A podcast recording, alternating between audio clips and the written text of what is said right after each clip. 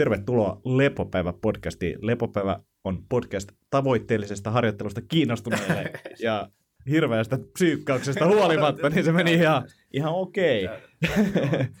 Täällä on tänään taas normaaliin tapaa Jaakko Savolahti paikalle ja sitten meillä on vieras Mika Poutala. Tervetuloa. Kiitos paljon. Tämä oli itse asiassa hieno, hieno kuulla tämä intro, koska tämä oli yksi semmoinen, niin kuin, mitä mä odotin. Kuitenkin monivuotinen lepopäivä, niin kuin kuuntelin ja itsekin, niin aina odottaa, että miten tällä kerralla menee se intro. Ja tota, hienosti se menee. Ja kiva, olla niin livenä todistamassa sitä, että miten se menee ja miten tässä näin Jaakko tavallaan pikkasen siinä hirnu jo valmiiksi, että miten se toimii siellä. Niin tota. yllättävä, meininki. Yllättävä, kyllä se vähän jännitti. Joo, joo, nyt ja, oli lataukset oli, oli iso. Ja siis välillä me tehdään se kyllä muutamaankin kertaan, mutta tota, nyt, se, nyt se meni ihan heittämällä. Tämä oli hyvä. Joo. Kerroksä vähän tota, sun urheilutaustasta, niin ihmiset ei ehkä kaikki seuraa luistelua niin paljon, niin, niin, niin sitten tietää, että kenen kanssa me täällä jutellaan. Joo, pikaluistelija. Tosiaan neljät olympialaiset takana, seitsemänvuotiaana aloitin, aloitin pikaluistelun MM-kilpailuista, tullut varmaan kymmenen top 6 sijoitusta, mitalit karttanut, karttanut tota meikäläistä kovasti. Nyt viime talvena sitten ensimmäiset arvokisamitallit Euroopan mestaruus kakkonen, henkilökohtainen ja sitten toinen myös joukkuekilpailussa. Ja nyt siis viime talven jälkeen lopetin niin ammattilaisurani, että tällä hetkellä on, on sitten semmoinen niin eläköitynyt urheilija. Kyllä mä vähän muutakin teen tässä näin, mutta tota, urheiluhommat nyt jäänyt ja, ja tota, tällä hetkellä toimin puhujana pitkälti sen lisäksi teen vähän Ylelle, telkkarihommia ja olympiakomitealle niin, niin tota, erilaisia juttuja. Niin urheilun parissa edelleen myös jonkun verran messissä. Ja et ole treeniä lopettanut täysin, että vähän tulee vielä jotain jumppailta. Ei, no kyllä tässä joo. Täytyy sanoa, että tota, crossfittikään vete, vetelee nykyään ja eilen oli itse asiassa Winter War, niin kolmas karsintalaji. en ollut yhtään niin varustautunut siihen, valmistautunut ja 18 minuutin suoritus niin tota, täytyy sanoa, että kympin jälkeen niin mä olin niin kuin aivan kuollut, että ei sitten enää tullut mitään.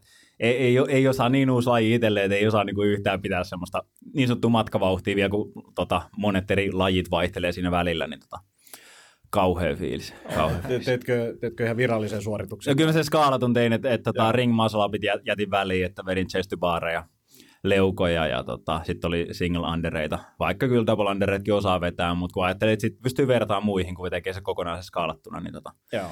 Mutta en tiedä, tekeekö se niitä, siitä niinku kevyempää.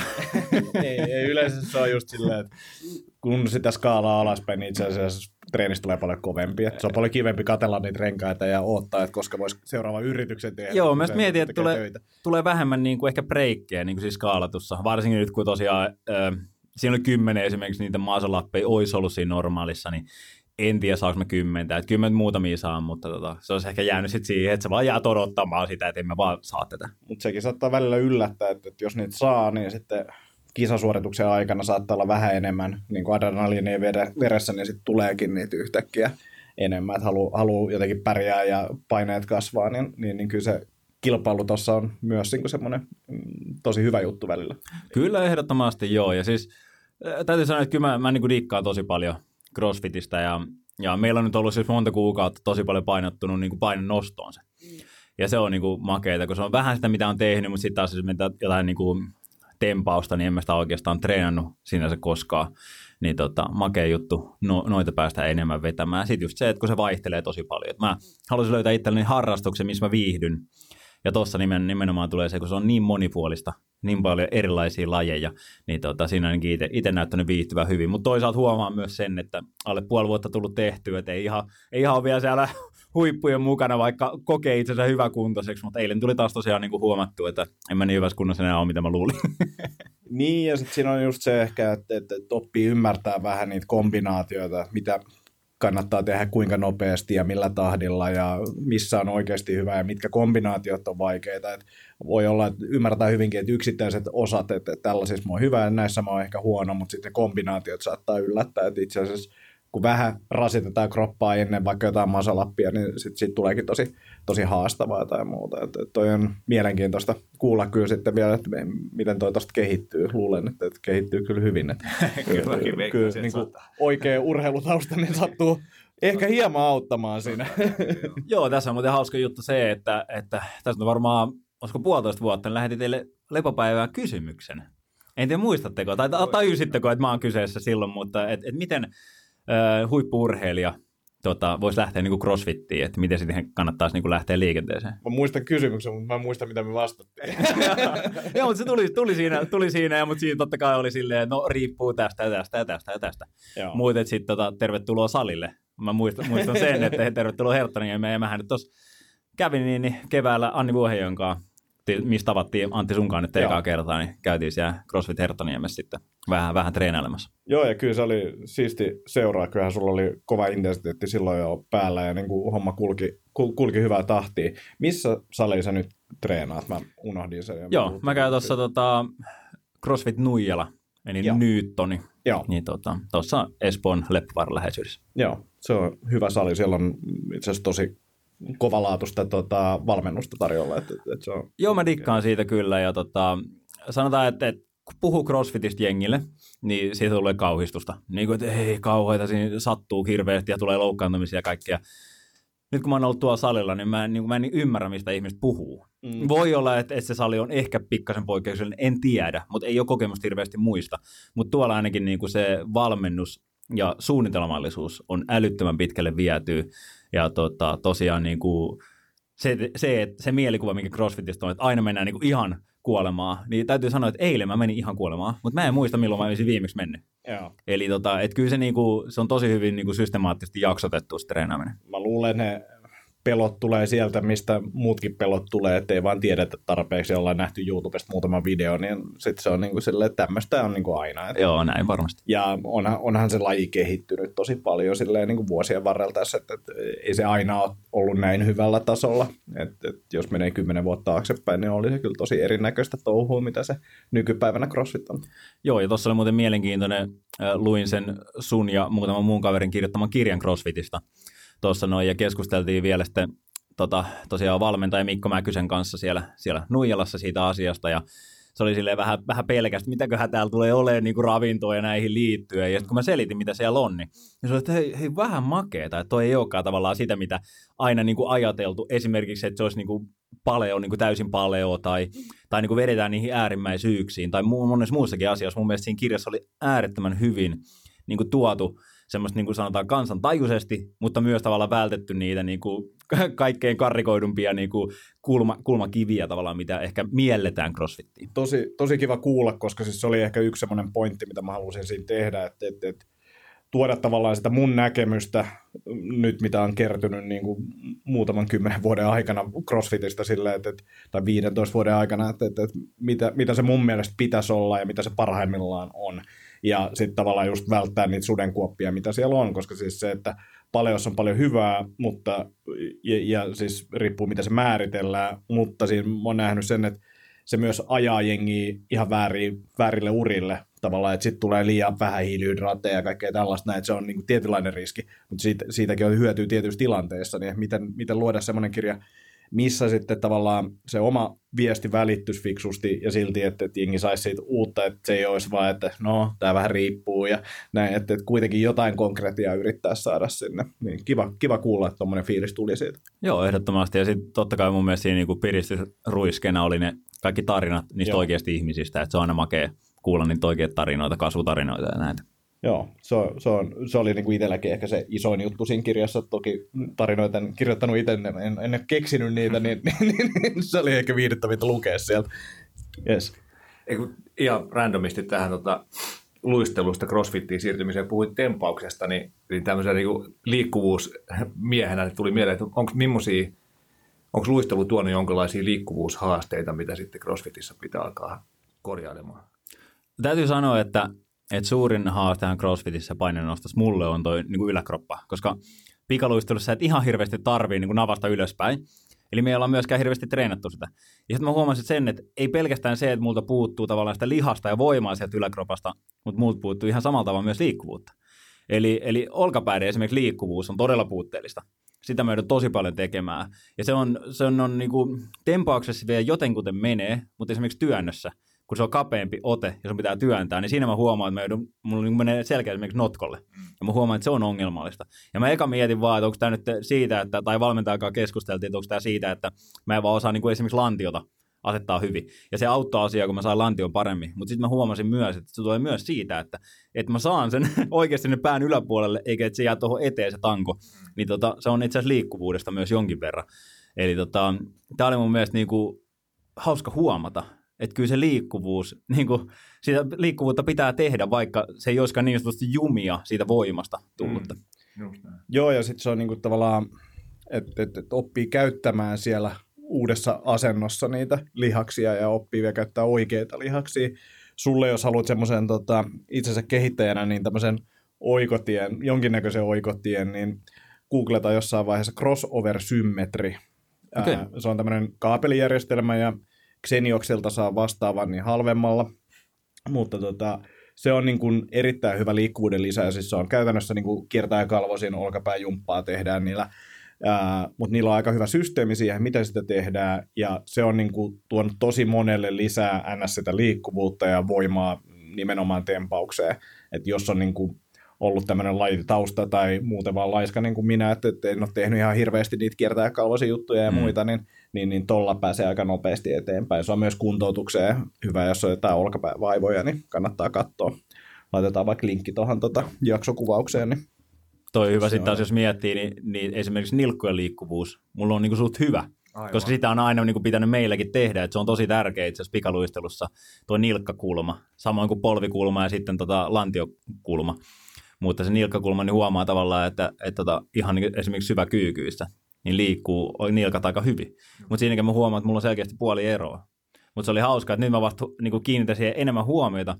Se ei ollut ongelma luistelussa, mutta mä oon, mä oon niin huomannut sen luistelussa. Mutta nyt mulla tulee esimerkiksi pistolikyykyssä. Niin. Mä huomaan sen, että, että vasemmalla jalalla niin pistolikyykky on tosi paljon vaikeampi nimenomaan nilkan liikkuvuuden takia, eikä sen voiman takia.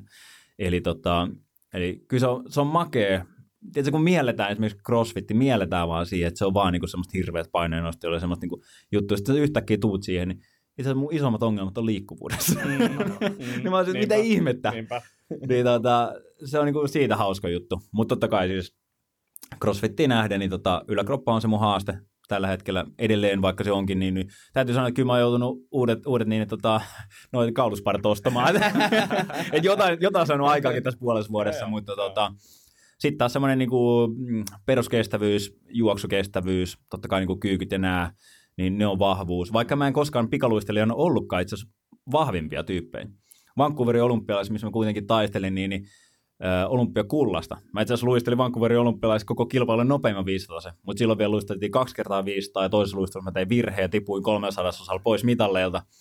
Niin tota, sitä ennen mun kyykkyennätys oli 140 kiloa jos miettii pikaluistelua kuitenkin, niin ne mielletään vaan isoista jaloista ja kuvitellaan, että kyllä nyt 200 kiloa menee. Mutta itse asiassa edelleen mun kyykky on 175 kiloa, ja se ei ole syvä kyykky. Eli en mä, niin kuin, mä en ole mikään semmoinen niin älytön mörssäri. Sitten taas jos miettii Pekka Koskelaa, joka on niin kuin toinen kuuluisa pikaluistelija, niin hän taas sitten kyykkää niin kuin helposti 200 kiloa. Eli me ollaan täysin erilaisia luistelijoinakin. Mutta silloin just keväällä, kun te teitte Annin kanssa jotain treeniä, siinä oli ilmakyykky, eli kyykky ilman painoa, jos mä muistan oikein, niin mä muistan, mä katsoin vaan, että, että toi, niinku, toi kyykky ei tee mitään Mikalle. Siis sä, sä vaan niinku kävit sitä liikettä läpi siinä, ja se ei niinku hidastunut missään vai se ei tuntunut hengästyttävä yhtään. Se on niinku, että tuo voisi vaan ottaa pois tuosta liikkeen, tuo on niinku ihan turha sulle. Joo, se on, se on ihan totta. No, noihan on niinku mulle tavallaan niin helppoa, kun teet sä, mä oon koko elämäni, joka ikinen päivä, tehnyt kyykysduunia. Joo. Ja pääasiassa yhdellä jalalla. Mm. Sitten kun sä saat vielä kahdella jalalla tehdä sitä, niin eihän se niinku tunnu miltä, että tuossa oli yksi, yksi hauska treeni esimerkiksi CrossFitissä, niin en muista nimeä, mutta siinä oli niinku, öö, oliko sata leukaa, sata punnerusta, sata vatsaa, sata ilmakyykkyä, muistaakseni noin. Joo. Niin tavallaan kaikki muut mä joudun pilkkomaan, mutta ilmakyykky, vaikka se oli viimeinen tavallaan, mä olin ihan puhki, niin ei siinä ollut mitään ongelmaa niin vedetään se putkeen. Eli tota, totta kai siellä on ne omat vahvuudet, mutta tuossa myös paljastuu ne omat heikkoudet helposti. Joo. Hienoa, hienoa. Uh, mil, millaista toi sun niin kuin, ammattiuran aikana treeni oli? Tosi pitkälle, oikeastaan melkein koko uran ajan mä oon treenannut niin kuutena päivänä viikossa. Ja sanotaan, että kolme neljä päivää kaksi kertaa viikossa. Mutta se on aina ollut sitä, että on yksi niin kuin raskaampi treeni ja sitten on aina ollut niin kuin palauttava se toinen, jos on ollut toinen treeni. Ja sitä hommaa on menty niin kuin koko ajan. Mutta sitten kolme vuotta sitten mä tein iso ratkaisu. Me muutettiin koko perhevoimin Kanadaa. Aina syksyksi menin Kanadan, kanadalaisen valmentajan alaisuuteen ja meillä muuttui systeemi täysin. tulikin kaksi lepopäivää. Tuli torstai-lepo ja perjantai-lepo. Mutta kaikki ne päivinä oli sen jälkeen kaksi treeniä, ja ne treenit saattoi olla ihan sairaan kovia molemmat. Et mä en ole esimerkiksi koskaan tehnyt punttitreeniä pikaluistelutreenin jälkeen. Eli aina kun tehtiin puntti, se oli se eka treeni, ja sitten oli palauttava toinen. Mutta nyt meidän saattoi olla aamulla niin todella raskas, hapottava treeni, sitten oli tauko, sitten meidän saattoi olla vähän semmoista öö, niin kuin imitaatiota, eli kuivaluistelu, mistä tehtiin niin kuin luisteluomaisia liikkeitä kuivalla maalla. Puoli tuntia, 45 minuuttia, ja sitten mentiin vielä siitä salille. Eli käytännössä siinä on mun mielestä kolme kovaa treeniä yhteen päivään. Mä en aikaisemmin ollut koskaan tehnyt edes kahta kovaa treeniä kuin yhteen päivään. Eli se muuttui tosi paljon. Ja Tiedätkö, ekan kuukauden jälkeen, kun mä olin siellä, niin mä ajattelin, että nyt meni, nyt meni hukkaan niin ne rahat, että tota, ei tästä kaudesta tule mitään. Mä olin niin kuollut koko ajan, mä että ei ole mitään chanssiä. Mutta sitten kun ruvettiin kolme viikkoa ennen ensimmäisiä maailmankapin kisoja niin hölläämään, niin kolmes viikosta, että se joka ikisessä kisassa tippui pari kymmenystä pikaluistelussa. Vaikka niin kuin se kolme sadassa, mikä on Vancouverissa esimerkiksi hävi, niin se on ihan, ihan niin kuin normaali ero. Mä en itse asiassa ole neljäs, mä olin viides. Siihenkin väliin mahtuu yksi, eli se on ihan sadassa peliä.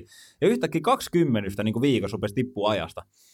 Niin tota, ja sitten se meni niin, että, että viisi vuotta ennen kuin mä menin Kanadaan, niin viisi edellistä vuotta mä en ollut saanut yhtään maailmankapin osakilpailun mitalliin.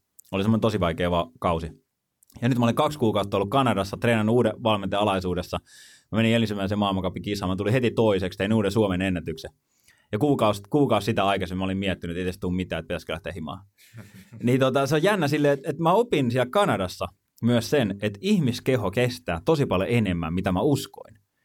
Mä en usko, että mä kestän niin paljon, mitä mä loppupeleissä kesti niin treeniin.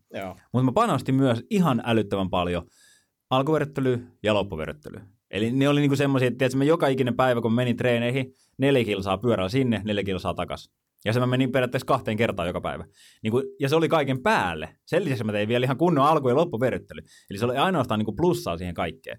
Ja täytyy sanoa, että mä olin yli 30 urheilija siinä vaiheessa, eli niin kuin huippu-urheilijaksi tuommoisessa lajissa. Niin kuin, mä olin joka kisassa niin kuin ihan vanhempia.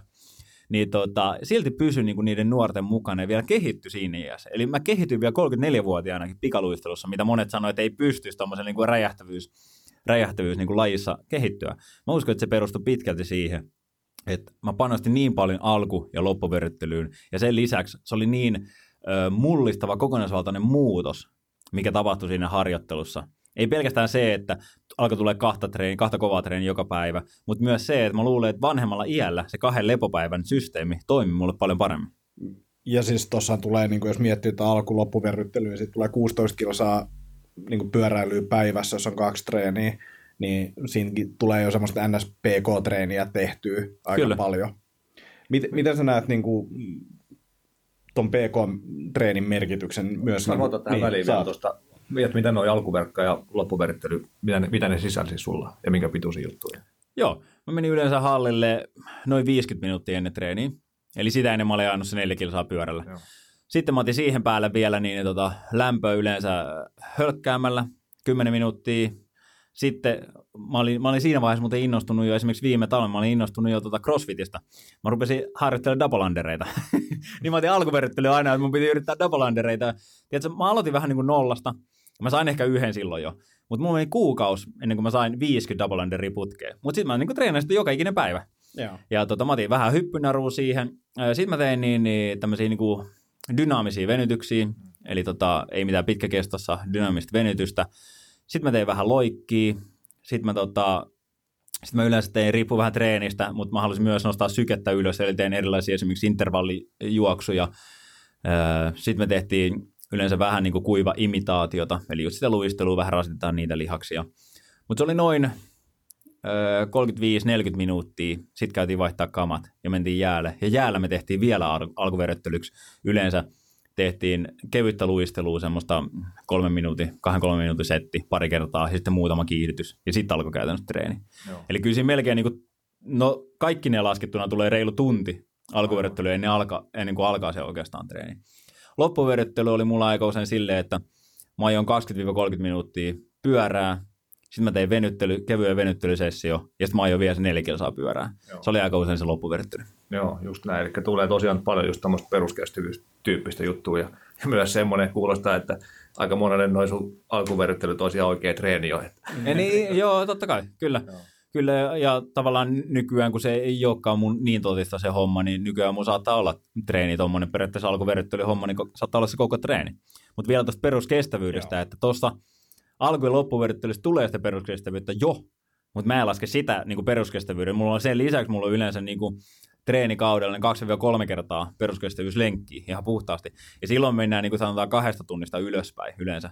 Ja mä pyörää tosi paljon käytin peruskestävyyttä. Mä tykkään juoksusta, mutta se on aika raskasta sitten taas. Niin kuin, mulla on kuitenkin raskastekoisia urheilijoita niin kuin tuommoisessa lajissa, niin se oli aika raskasta välillä niin kuin polville ja, ja nivelille, niin mä pyörällä tein, mutta silloin se oli yleensä kahdesta tunnista ylöspäin. Joo. Eli varsinkin kun me käynnistettiin kausi yleensä huhtikuun lopulla, niin mä kun se lähdettiin Majorkalle pyöräleirille. Me oltiin noin 10 päivää viiva kaksi viikkoa siellä pyöräleirillä. Ja mä ajattelin, niin kuin, sanotaan kuusi, kuusi päivää viikossa ajettiin pyörää. Ja se oli tosiaan niin kuin lyhyin lenkki, oli ehkä kolme tuntia. Sitten se oli niin kolme viiva viiden tunnin välillä niin kuin joka päivä ajettiin pyörää, eli peruskestävyyttä. Jos miettii, mun pisin matka, mitä mä luistelin, on minuutti kymmenen sekuntia. Jep. Ja me kuitenkin ajetaan niin kuin kolmesta viiteen tuntia pyörälenkkiä. Eli tämä on semmoinen ehkä asia, mitä ihmiset ei hirveästi niin kuin ymmärrä. Että vaikka sun laji on niin kuin todella räjähtävä ja, ja niin kuin ei niin sanottu kestävyyslaji, niin se peruskestävyys on kaiken perusta sen takia, että ilman sitä mä en olisi esimerkiksi kestänyt sitä rääkkiä, mitä siellä Kanadassa oli. Koska mun palautuminen parantuu, kun mulla on parempi peruskestävyys. Esimerkiksi tällä hetkellä, koska mä treenaan enää, enää heittomerkeissä, mutta 4-5 kertaa viikossa. Mutta koska mulla peruskestävyys jää tosi pienelle, se on ehkä kerran viikossa, niin mä huomaan, että palautuminen tota, on heikentynyt tosi paljon. Mun niin itse, suorituskyky ei ole itse asiassa hirveästi heikentynyt. Mä heinäkuussa kävin vielä itse asiassa maajoukkueen leirillä Saksassa luistelemassa ja pyysin mua sparraille sinne. Ja tietysti mä vedin ihan huippu. Mä vedin yhden semmoisen tempo läpin, eli siis täys, täys vauhtisen kierroksen. Mä luistelin ihan yhtä hyvin kuin vuosi sitten. Ja tota, mä ihmettin, miten mä voin olla näin hyvässä kunnossa. Mutta sitten kun mentiin semmoiseen treeniin, missä oli intervallia, ei sitten tullut mitään. Kahden, kahden vedon, normaalisti mä oon vetänyt vaikka viisi vetoa. Ei ole mitään ongelmaa. Kaksi kertaa, viisi kertaa vaikka kierros, kierros täysiin ja, ja kierros löysää. Niin nyt mä olin kahden, kahden vedon jälkeen silleen, että kolmannen jälkeen mä en enää pystynyt vetämään. Mulla oli pakko lopettaa niin treeni siihen, tai pitää pidempi tauko. Joo. Eli se palautuminen oli, oli niin kuin huonontunut niin älyttömästi. Nimenomaan sen takia, että mulla oli ollut kolme neljä kuukautta breikkiä, ja mä en ollut tehnyt yhtään peruskuntaharjoitusta. Mm. Mutta edelleen se niin kuin tosi nopea löytyi sieltä, se huippukunto, huippuvire pysty, mutta palautuminen niin kuin katosi. Eli mun mielestä ihmisten on hyvä ymmärtää se, että peruskunta ei tehdä sen takia, että sä pystyt niin kuin, saada hyvän suorituksen niin sanotusti, vaan peruskunta mulle on aina ollut sitä, että mä pystyn harjoittelemaan enemmän ja palaudun nopeammin ja paremmin. Mitä sä oot mieltä siitä, että niin kun just tuossa kun puhuttiin, niin sulla kertyy sitä peruskuntoa, tai tavallaan peruskuntatreeniin lämmittelyssä ja jäädyttelyssä ja näin poispäin, mutta ver- se versus semmoiset oikeasti pitkät yli kahden tunnin jutut, niin kuinka tavallaan tarpeellisia ne pitkät on oikeasti tuon kaiken peruskuntaduunin lisäksi? Koska mä oon niinku itse huomannut sen nyt keväällä, kun tein, tai kesän aikana, kun tein, tein juoksua enemmän, ja sitten en mä ole ikinä vetänyt mitään yli kahden ja puolen tunnin, kolmen tunnin lenkkejä. Nyt, nyt kun mä tein niitä, niin sitten mä olin sillä, että hetkonen, että tämä niinku efekti on ihan eri kuin tavallaan ne lyhkäisemmät, vaikka niitä tekisikin useammin. Joo, mä oon ihan samaa mieltä. Ja mun mielestä, jos miettii niin kuin perusliikkuja, perusurheilijaa, niin kyllähän toi tuommoista alku- ja loppuverrattuna se, mitä mä vedin, niin kyllähän riittää ihan hyvin. Mm. E, se ei siihen kaadu. Mutta sitten jos sulla on niin kuin enemmän tavoitteellista se homma, että sä oikeasti haluat viedä sitä, niin, niin sitten niistä tulee kyllä aika iso, iso ero. Koska siinä on, siinä on se ero, että, että kun sä teet peruskuntaharjoittelun niin pienissä ryppäissä, niin se on hyväksi. Mutta sä et saa siellä samanlaista, samanlaista niin kuin tavallaan niin kuin Mulla monesti käy silleen, että jos mä ajan vaikka kahden kolmen tunnin pyöräilenkin, niin 45 minuutin kohdalla musta vasta alkaa tuntua siltä, että vitsi, että nyt, niinku, nyt on elimistö päänyt käyntiin ja nyt mä pääsen oikeasti tavallaan niinku hyödyntämään tätä näin. Ja mä pystyn esimerkiksi ajaa paljon kovempaa ihan samalla sykkeellä kuin mitä mä ajan niin kuin normaalisti siellä alkuverryttelyssä, koska se on vaan niin lyhyt. Eli, eli tota, elimistö pääsee paljon paremmin mun mielestä niin kuin käyttämään, käyttämään kaikkea niin kuin ainevaihduntaa hyväkseen ja kaikkea tämmöistä näin, kun sä ajat niitä pidempi. Eli kyllä niitä ehdottomasti kannattaisi tehdä sinne tänne.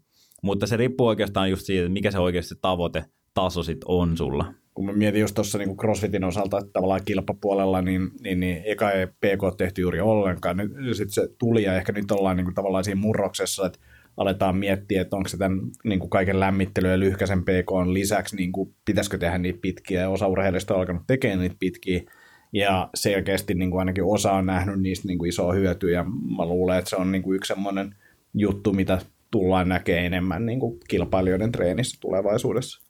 No joo, ja sitten jos vielä mennään vaikka tota, tämä vuoden CrossFit Gameseihin ja sinne heitetään yhtäkkiä niin maraton soutu, niin kyllä mä sanon ne jätket, ketkä on niin kuin vetänyt sitä vähän pidempää PK-settiä, vaikka sinne maraton soutu tai soutu laitteella, niin kyllä mä sanon, että ne kiittää ja ne näkee myös tulosliuskalta niin aika selkeästi. Kyllä. Eli tota, totta kai varsinkin, jos se, jos se tota, suoritus venyy niin kuin yli tunnin mittaiseksi, niin kyllä sit se on niin kuin, aika ehdotonta, että siellä on myös niitä useamman tunnin niin kuin, tavallaan niin kuin kestoisia treenejä. Millaisia noin sun lepopäivät oli?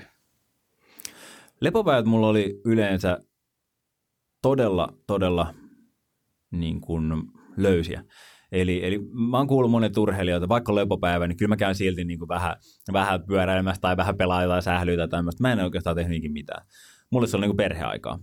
Mulla on kaksi pientä lasta, niin kyllä se meni yleensä siihen, että me tehtiin semmoista juttua, mitä niin lapset tehdä. Totta kai silloin tällöin me käytiin trampoliinipuistossa ja kyllä mäkin siellä niin vähän hypi. Hmm. Mutta pääasiassa se ainut liikunta oli kävely mulle niinä päivinä. Ja sitäkään mä en ajatellut niin kuin liikunnan niin kuin kautta. Lepopäivät on mulle aina ollut myös enemmän niin kuin mentaalisesti lepopäiviä. Eli mä, mä en halua edes miettiä sitä luistelua, vaan silloin mä haluan niin kuin miettiä kaikkea muuta. Ja sanotaan perheen kanssa on hirveän helppoa, että ei tarvii niin kuin miettiä sitä.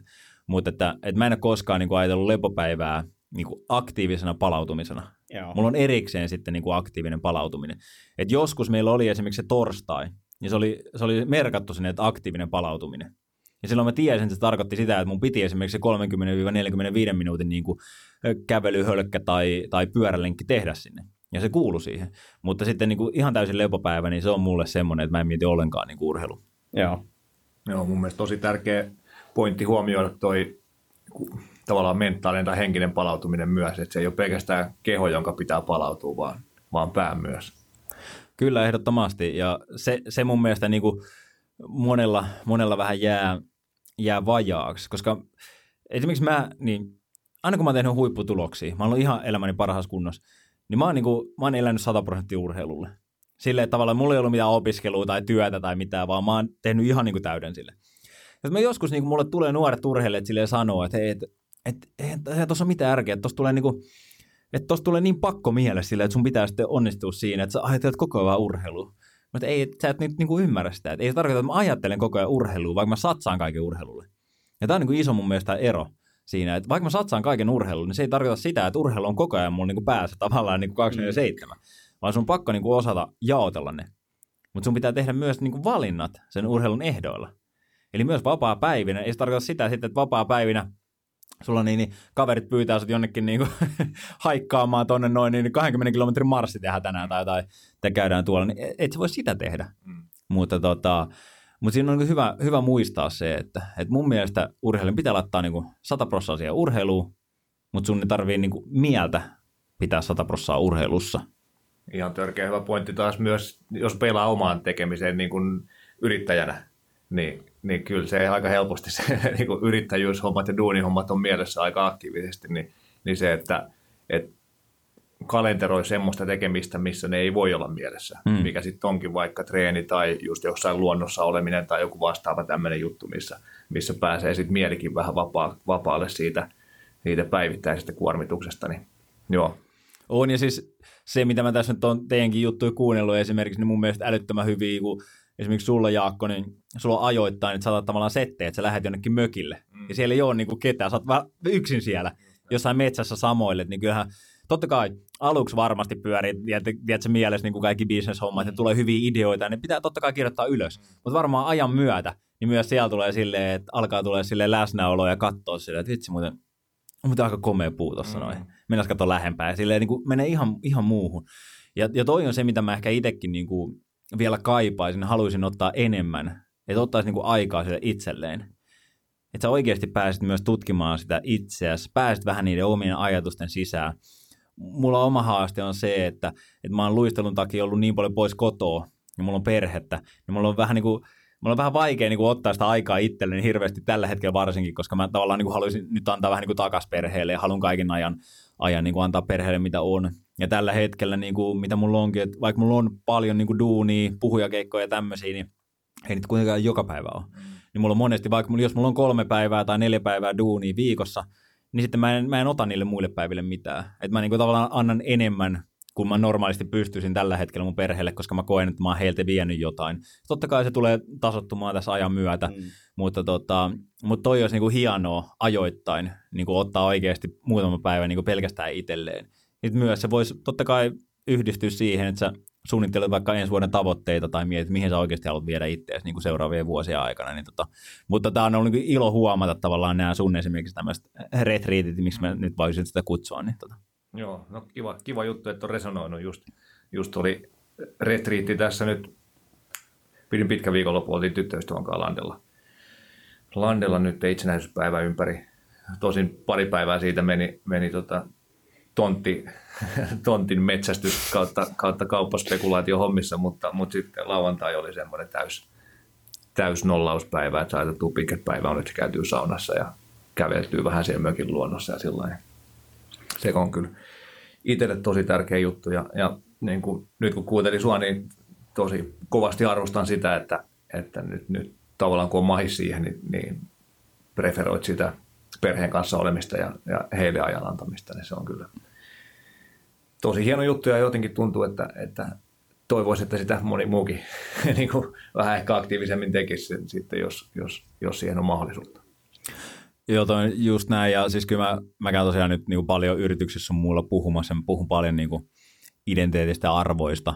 Ja silloinhan me yleensä tullaan myös siihen, että miten se perhe on niin kuin sun arvoissa ja, ja miten se määrittelee sun identiteettiä sun muuta. Niin tota, vähän muistuttelee sitä, että mitkä asiat tässä oikeasti niin kuin elämässä on tärkeitä.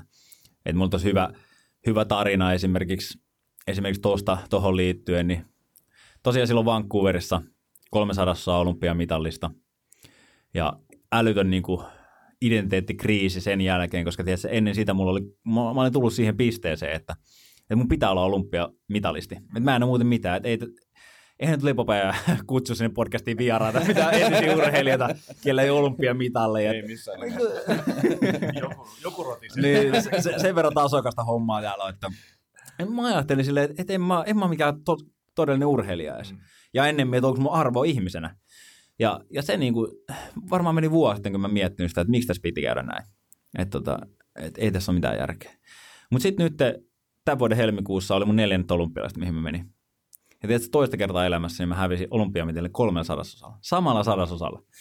Ja mä ajattelin vaan, että ei tämä ole todellista. Ei tämä niin kuin ole totta. Ja se pettymys oli totta kai valtava. Ei se ollut yhtään se helpompi. Vaikka mun niin kuin identiteetti ja arvot ja kaikki oli niin kuin kasvanut ja mä olin mennyt eteenpäin. Mutta sitten samana iltana, että mä soitin kotiin mun vaimolle, me juteltiin vähän aikaa, itkettiin siinä puhelimessa ja lopulta mun kysyin silleen, että no miten lapset reagoivat tähän pettymykseen, kun tiedätkö, lapset jotenkin ajattelee, että vanhemmat on semmoisia supersankareita, ne pystyy ihan mihin tahansa, kyllähän isin ton voittaa ja, ja tota, sitten vaimo vähän hiljaiseksi ja, ja tota, sanoo silleen, että että no itse asiassa, että silloin kun se sun kisa tuli, niin tiedätkö, toiselta kanavalta tuli pikkukakkonen. että et mä tajun saman tien, mihin tää on menossa. Et, no, et sä voi väittää, että oikeasti katsoit pikkukakkosta, kun mun unelma oli tapahtumassa. Et, et sä, mä oon kymmenen vuotta unelmoinut tästä hetkestä. Me muutetaan toiselle puolelle maapalloa tämän takia. Te katsotte pikkukakkosta. No, mun vaimo sanoi silleen, että no kyllä mä näen sun kilpailu. Lapset ei suostunut toisesta telkkarista niin vaihtaa kanavaa. Ja Tiedätkö, mä ärsyttää niin suunnattomasti, miten te voitte tehdä tämän mulle. Ja samassa hetkessä, kun mä oon niin älyttömän vihainen, niin mun napsahtaa tavallaan, mun, niin lamppu syttyy mun pään päälle. Mä rupean miettimään, miten se mun lapset ajattelee. Mm. Ja tiedätkö, mä tajun sen, että, että mun lapset miettii vaan sitä, että, että, että milloinkaan isi tulee takaisin kotiin. Mm. Mm. Kun ei niitä oikeasti kiinnosta se, että onko mä voittanut tai onko mä viimeinen, tai onko mä ollut kipeä, mä en ole osallistunut. Ei niillä ole mitään merkitystä. Mm. Ne lapset vaan haluavat, että sä tuut kotiin. Mm. Ja tiedätkö, kun mä ymmärrän tavallaan niin semmoisen rakkauden mun lapsilta, mikä ei niin odota mitään vastapalvelusta.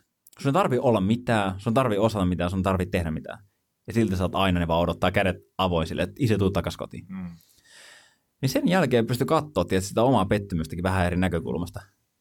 Kun sä tajuut silleen, että hetkinen, että sä oikeasti viiden vuoden päästä, kuka muistaa, jos mä olisin saanut se pronssimitalista? En mä muista edelliset olympialaista, mm. ketä nyt on saanut pronssimitaleja Suomesta. En mä muista kun ei sillä oikeasti ole merkitystä loppupeleissä.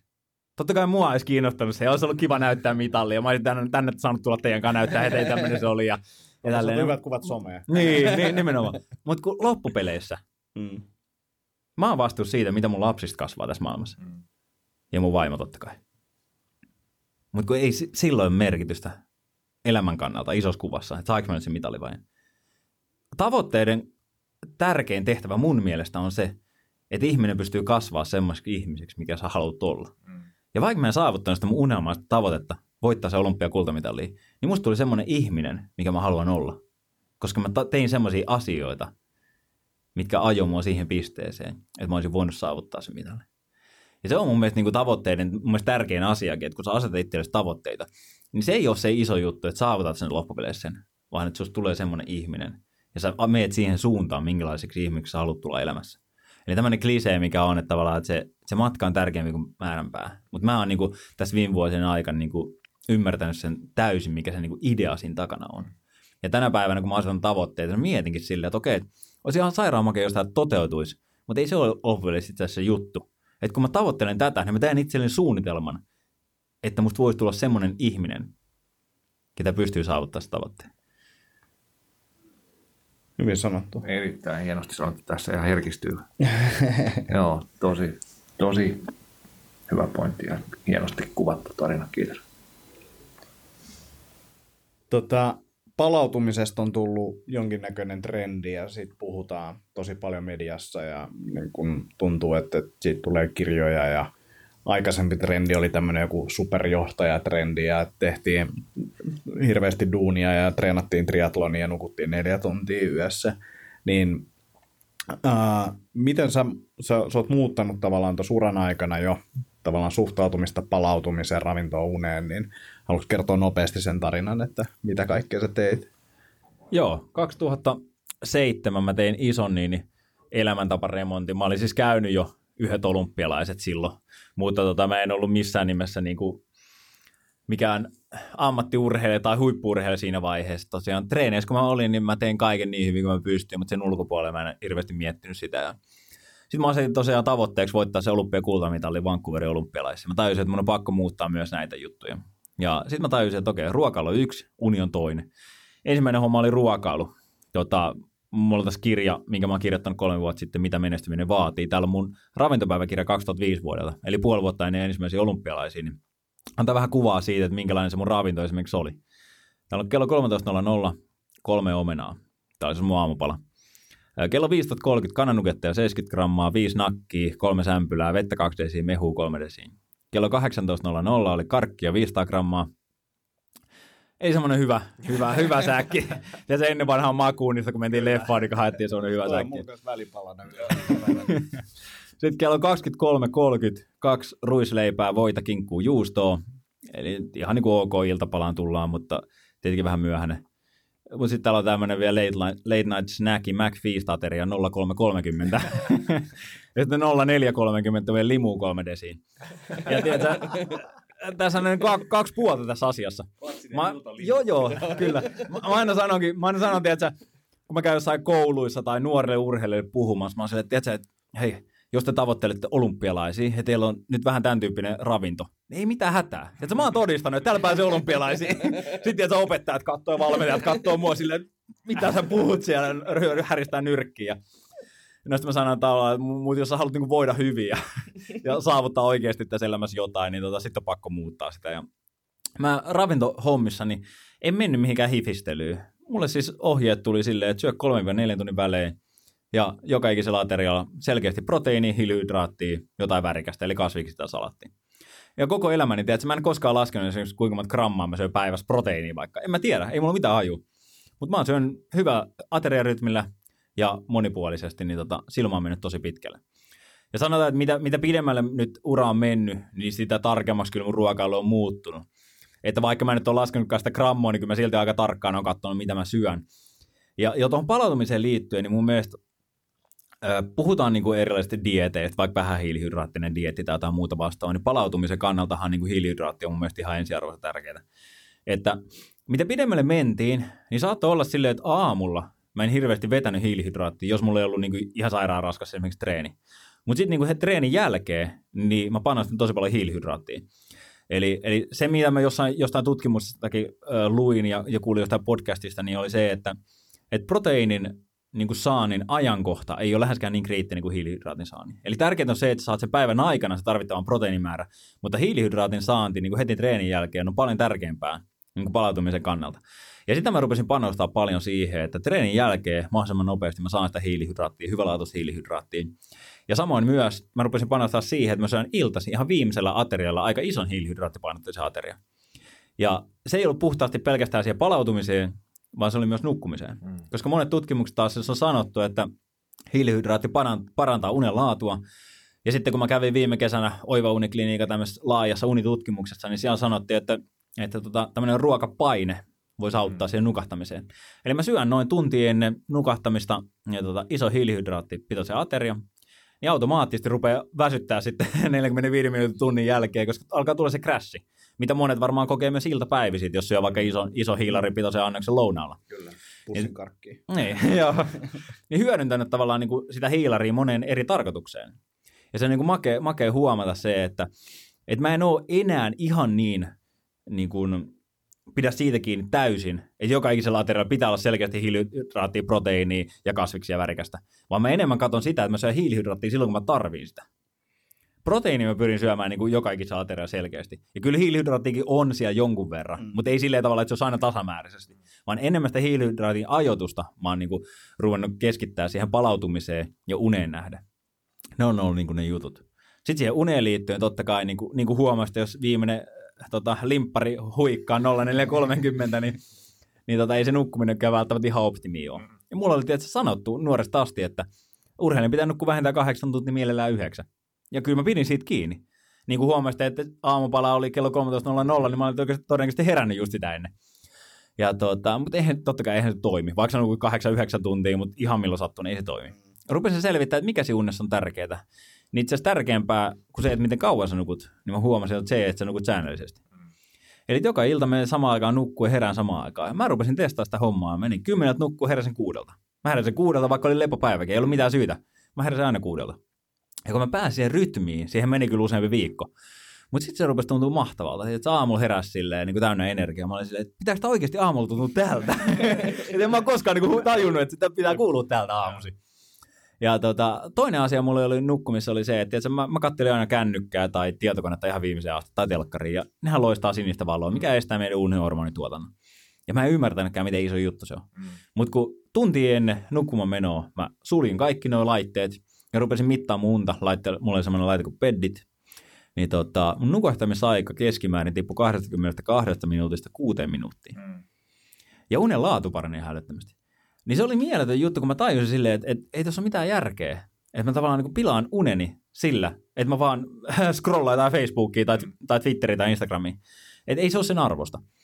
Ja sitten myös, mä rupesin lukea kirjoja paljon enemmän, niin iltaisin mulla oli hyvin aikaista lukea kirjoja no, tai keskustella vaimon kanssa. Joten mä saan oikeasti paljon isomman hyödyn siitä viimeistä tunnista. Ja mä nukuin paremmin. Ja sitten oli ihan niin kuin tupla hyöty, kun mä suostuin sulkemaan kaikki nämä laitteet. Just näin, erittäin hyvä. Joo, Ollut? Tähän jatko. Joo. On, on. Joo. Ää, ää, kun tämän ottaa huomioon tavallaan sen, että se palautuminen on oikeasti tärkeää, se, se on niin kuin tosi olennaista niin kuin treenin ja sitten myös muun elämän kannalta. Kyllähän niin kuin työtehot paranee ja niin kuin me ollaan ehkä innovatiivisempia, kun me ollaan nukuttu hyvin ja palauduttu. Niin mitä mieltä sä oot siitä sitten, että, että kun miettii sitä, että, että puhuin siitä superjohtajameiningistä ja se, että me haetaan vähän rajoja ja näin. Ja toisaalta sä sanoit itsekin, että, että silloin jossain vaiheessa tajusit, että sä et ehkä tiennyt, että mihin sun kroppa pystyy, että sä pystyt vetämään vieläkin niin kuin överimmäksi. Niin miten se sun mielestä suhtautuu tähän niin kuin palautumistrendiin? Että, että sitten, että tehdään me tavallaan nyt jotenkin hallaa sillä, että me ollaan sillä, että annetaan ihmisille tekosyy nukkua enemmän ja treenata vähemmän, koska palautuminen on tärkeää. Vai M- mun mielestä tässä on kaksi hyvää? pointtia. Mun mielestä Kanadaan mentäessä sen takia mä pystyin treenaamaan enemmän, koska mä keskityin enemmän ravintoon ja mä keskityin enemmän nukkumiseen. Esimerkiksi silloin, kun mä menin sen Kanadaan, niin mä nukuin tosi säännöllisesti sen kahdeksan tuntia. Mutta nyt itse asiassa ihan viimeisenä vuosina mä siirsin yhdeksään tuntia mun nukkumiseen. Musta tuntuu, että mä pystyn treenaamaan vielä enemmän. Eli, eli se menee niin kuin käsi kädessä se homma. Et mun mielestä niin kuin, jos miettii superjohtajia, niin superjohtajat pystyy saada paljon enemmän aikaiseksi, kun ne keskittyy siihen palautumiseen. Tietenkin se ei ole se trendi ja se ei ole se ajatus, mikä superjohtajista puhutaan. Mutta sitten taas toinen juttu on se, että, että kyllä jos miettii superjohtajia ja tälleen, että sä nukut tosi vähän, tietenkin kuuntelee podcasteja paljon, niin siellä on ihmisiä, ketkä herää kolmelta tai neljältä aamulla ja rupeaa treenaamaan ja tekee se homma. Ja, niin, tota, niin sehän näyttää hienolta. Jengi, jengi palvoo saa, miten sä voit olla noin huikeassa kunnossa, sä saat, saat aikaa paljon, ja sä varmasti saat aikaan paljon, sä teet paljon, varsinkin näennäisesti. Mutta tota, jos katsotaan tämmöisiä kavereita vaikka viisi, viiden vuoden periodilla, niin mä en usko, että se on hirveän kaunista katseltavaa. Eli ihmisen elimistö on niin huikea kapistus, minkä mä huomasin siellä Kanadassa, että mä pystyn paljon enemmän, mä pystyn. Ihmisen elimistö pystyy myös paljon enempään kuin mitä me luullaan, että se pystyy myös paljon vähemmällä unella. Mm. Mutta se ei tarkoita sitä, että se ei, sä et joutuisi maksaa sitä hintaa joskus myöhemmin tai jostain muusta. Kyllä. Eli toi on mun mielestä se asia, mitä on hyvä muistaa. Mutta mut sitten tullaan myös siihen pisteeseen, että jos sulla on elämässä vaikka joku semmoinen tiukka jakso, kuukausi, milloin sun on pakko niin kuin, tehdä ihan älyttömästi ja sä joudut vähän niin kuin, tinkiä siitä unesta, niin kyllä sä pystyt tekemään sen. Mutta sitten sun on myös pidettävä huolta siitä, että sä jotenkin palaudut siitä. Koska sitten niin mä uskon, että, että jos sä niin kuin kuukausitolkulla ja sanotaan vuositolkulla niin kuin pidät ihan niin naurettavaa unirytmiä, laiminlyöt sun unta tai tota, ravintoa ja treenaamista – niin sitten alkaa tulee totta kai niin burnoutteja, mutta sitten mä uskon myös, että niin kuin erilaiset sairaudet pääsee tosi paljon helpommin niin kuin valloilleen. Et kun puhutaan niin kuin jostain äh, kakkostyyppi diabeteksestä tai jopa syövästä, nyt mennään tietenkin semmoisella alueella, mistä on vähän vaarallista mm. puhua, ja mä en ole millään tavalla, niin kuin, ei ole millään tavalla niin kuin tietotaitoa puhua siitä. Mutta mä uskon siihen, että tämmöiset ongelmat niin kuin puskee pintaan, jossa pit, pitkän aikaa laiminlyöt sun niin kuin omaa kehoa ja niitä niin kuin tarpeita, mitä sä oikeasti tarvit.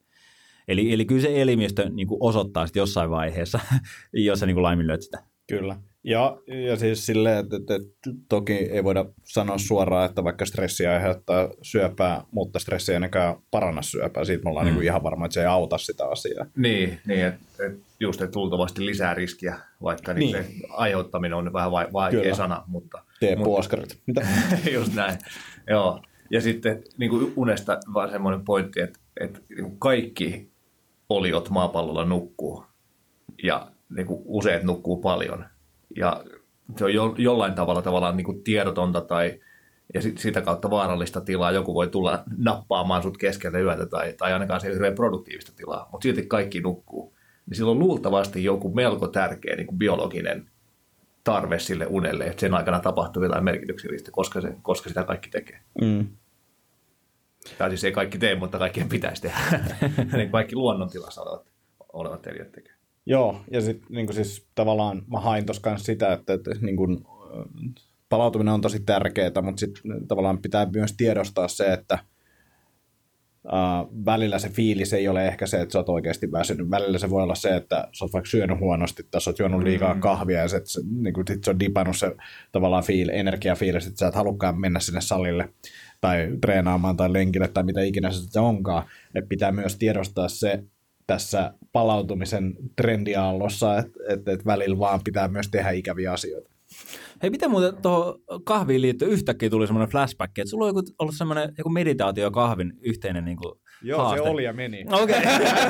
Okay. Mutta mut pakko sanoa, siis mä, mä, mä join ennen tätä, tätä meininkiä, mä join todella paljon kahvia ja siis kun sanon paljon, niin tarkoitan paljon, että saattoi olla oikeasti 15-20 kuppiin päivässä. Ja mä en enää juo niinkään paljon, tai siis mä juon alle 10 ihan reippaasti, ehkä viisi kuppia päivässä Oho. on niin kuin nykytahti. Ja se mun haaste oli siis se, että yhden kupin kahvia sai ansaittua sille, että teki meditaation ennen kuin joi sen kahvia. Eli aina piti etukäteen meditoida 10 minuuttia, jotta saisit juoda kupin kahvia. Ja se oli tosi hyvä. Ja ehkä jossain vaiheessa teen sitä uudestaan, kun meditaatio alkaa taas kiinnostaa riittävästi, mutta tota, kahvin määrä on tippunut paljon ja siis se on semmoinen, se liittyy myös siihen, minkä takia mä ehkä on tykännyt jostain stressitilanteesta. Et mä sain silloin kahvilla semmoisen tietynlaisen stressitilan aikaiseksi, jonka mä sitten olin liittänyt siihen, että mä oon tosi tuottelias.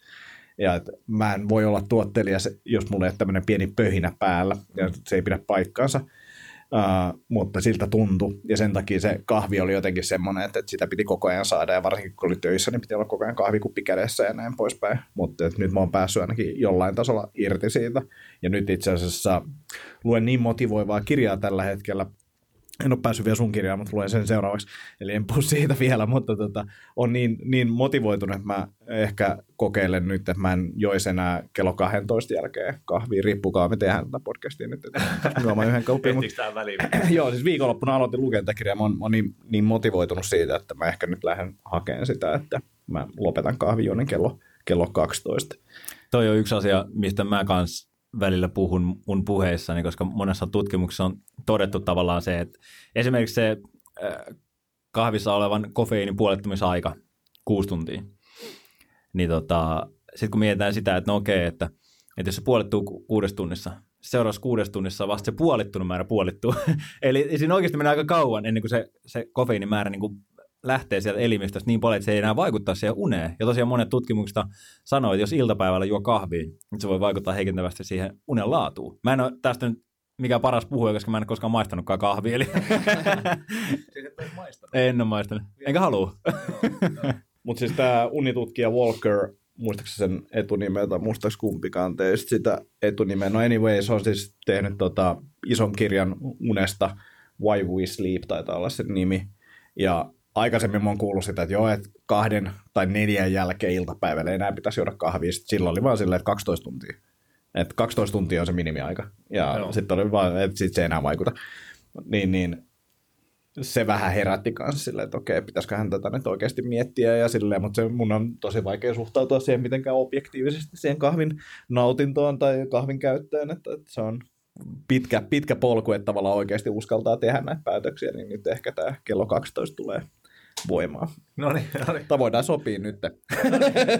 Ja sitten alkaa lopettelemaan podcastia. Joo, hiljakseen. Pa- Pari litraa pitää vetää. Siis mä oon kerran tehnyt myös tämän aikaisemmin silleen, että, ennen kello 12 sai juoda niin paljon kahvia kuin pysty, mutta se, se vaan siirsi oikeastaan koko sen 20 kuppia sinne aamupäivään, että se oli niinku aika moista meininkiä. Hei, tota, tuosta palautumiseen liittyen, niin, niin juteltiin niin loukkaantumisista ja siitä, että miten sä oot muuttanut sun tekemistä silloin, kun oot ikää tullut, niin kuin tavallaan urheilija-ikää tullut lisää ja, ja siihen niin kuin ennaltaehkäisyyn panostanut, niin viittikö vielä siitä kertoa, että, että miten sun ajatukset siihen loukkaantumisen ennaltaehkäisyyn on muuttunut ja millaiset ne sun rutiinit siihen liittyen on? Mullahan on sinänsä todella poikkeuksellinen ura, että se on 16 vuotta luisteltu maailmankapin osakilpailuja, ja mä en ole käytännössä jättänyt yhtään kilpailua väliin loukkaantumisen takia. Eli, eli sairastumisen vuoksi on, on jäänyt kilpailujen välistä, mutta loukkaantumisen vuoksi ei. Ja tota, eli ei ole siis ollut koskaan mitään isompia, isompia loukkaantumisia. Ja mulla on tota, hierojien mukaan pikkasen poikkeuksellinen lihaksisto, Okay. lihaksistotyyppi, mikä esimerkiksi ei mene hirveän helposti jumiin. Jos se menee jumiin, niin se niinku ihan hieronnan aikanakin niinku sanoo, sanoo hiero, että sitä aukeaa, vaan kun tätä ihan hel, he- hellästi niinku käsittelee. Niin. Eli se on sinänsä niinku vähän poikkeuksellista. Mutta iso asia mulle nimenomaan tuossa ehkäisyssä on ollut se alkuverryttely Mm. ja osaltaan loppuverryttely. Mutta se alkuverryttely on tullut niinku iän myötä vielä tärkeämmäksi, niin kuin kahdesta syystä. Tietenkin, että mä saan treenistä enemmän, enemmän tota hyötyä, kun mä oon oikeasti valmis siihen treeniin. Ja sitten se, että totta kai mä haluan estää niitä kaikkia loukkaantumisia. Ja siinä iso asia on mun mielestä se, se dynaamiset venyttelyt esimerkiksi, kun on ottanut hyvän lämmön päälle, niin dynaamiset venyttelyt. Eli sä käyt kaikki ne liikelaajuudet läpi, mitä sä tu- tuut sinne treenissä tekemään.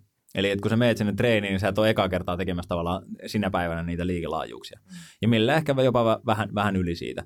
Mutta se on tullut mulle. Ja sitten, että mä, mä haluan selkeästi vähän niin kuin väsyttää tai ainakin niin kuin herättää niitä samoja lihaksia ennen sen kovaan niin kuin treenin lähtöä.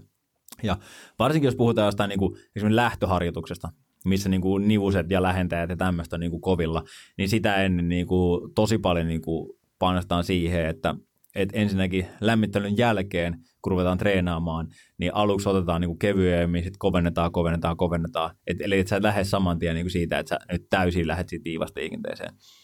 Eli kaikki nämä niin kuin liittyy siihen, siihen tosi paljon. Mutta mä mä en ole koskaan oikeastaan niin kuin ollut semmoinen, että mä olisin niin kuin illalla kattonut telkkaria ja venytellyt esimerkiksi. Et se, ei ole, se ei ole kuulunut koskaan mun niin kuin repertuaariin. Ja tota, mutta sitten mä oon aina niin kuin venytellyt sekä ennen että jälkeen treenin. Ja äh, ei niinkään liikkuvuusmielessä, mikä olisi ehkä voinut olla jossain vaiheessa ihan hyvää, hyvääkin, mutta enemmän siinä mielessä, että tota, et valmistan ne lihakset ja sitten taas lopulta tavallaan niin kuin vähän rentouta niitä lihaksia. Ja tota, tämä on ollut se, mutta ei, ei se mun mielestä mikään niin kuin sen isompi juttu ja kummallisempi juttu ollut. Et, et se on ollut osa sitä rutiinia. Ja kun mä luonut sen rutiini, niin mä en oikeastaan ajatellutkaan, että no niin, tässä nyt ei ehkä sitä loukkaantumisia, vaikka mulla on hyvä rutiini siellä alkuvedettelyssä, niin se on palvelu monta eri asiaa. Joo, just näin. Tosi hyvä. Tosi hyvä pointti toi just kehon valmistaminen siihen tulevaan treeniin ja, ja niin kuin treenispesifisti myös. Ja, ja tässä huomaa, kun, kun tulee ikää lisää, niin, niin pitäisi liikkua tai pitää liikkua enemmän, jos pitää just PK-kondiksesta huolta ja liikkuvuudesta huolta ja, ja myös ehkä tarvii pidemmän alkulämmön, mikä taas sitten menee näiden muiden elämän niin kuin vaatimusten kanssa vähän vastaan. Että nyt, tai ainakin tun, on semmoinen tunne, että, että kiire lisääntyy ja tekeminen lisääntyy ja näin, niin, niin sitten olisi kiva, että saisi vedettyä sen tiukankin treenin vaikka siihen puoleen tuntiin, mutta, mutta se ei välttämättä enää ihan niin helposti onnistu kuin vähän nuorempana, koska se keho vaatii vähän sitä lämmittelyä enemmän. Niin, tai sitten se vaatii erilaisia treenejä. Että et, et sekin, että et pitää miettiä, että okei, millaisen treenin mä just nyt pystyn ilman lämmittelyä. Niin, kyllä, kyllä. Ja että et, et sitten sit lämmittelystä tulee ehkä se treeni. Niinpä, joo, Et joo. Sitä pitää, mutta toi on mun mielestä hyvä pointti kans, kun on kova treeni, niin miten sä tavallaan nollaat sen tilanteen sen jälkeen ja sitten semmoinen just kevyt venyttely ja tavallaan rentoutusjutut niin kuin treenin jälkeen on, on olennaisia. Et se oli mun mielestä myös niin hyvä pointti ja varmasti auttanut siihen palautumiseen, mutta myös ehkä niihin loukkaantumisen estoihinkin. Joo, ja sit, jos ehkä mennään, mä mietin vaan, että kuulija voi myös kiinnostaa esimerkiksi mun niin kuin lisäravinteiden käyttö, koska se liittyy osaltaan palautumiseen. Niin mähän on ollut, ollut melkein mun koko urheiluran ajan silleen niin kuin tosi vastahakoinen kaikkeen niin kuin keinotekoiseen tavallaan niin kuin lisäravinteeseen tai tämmöiseen.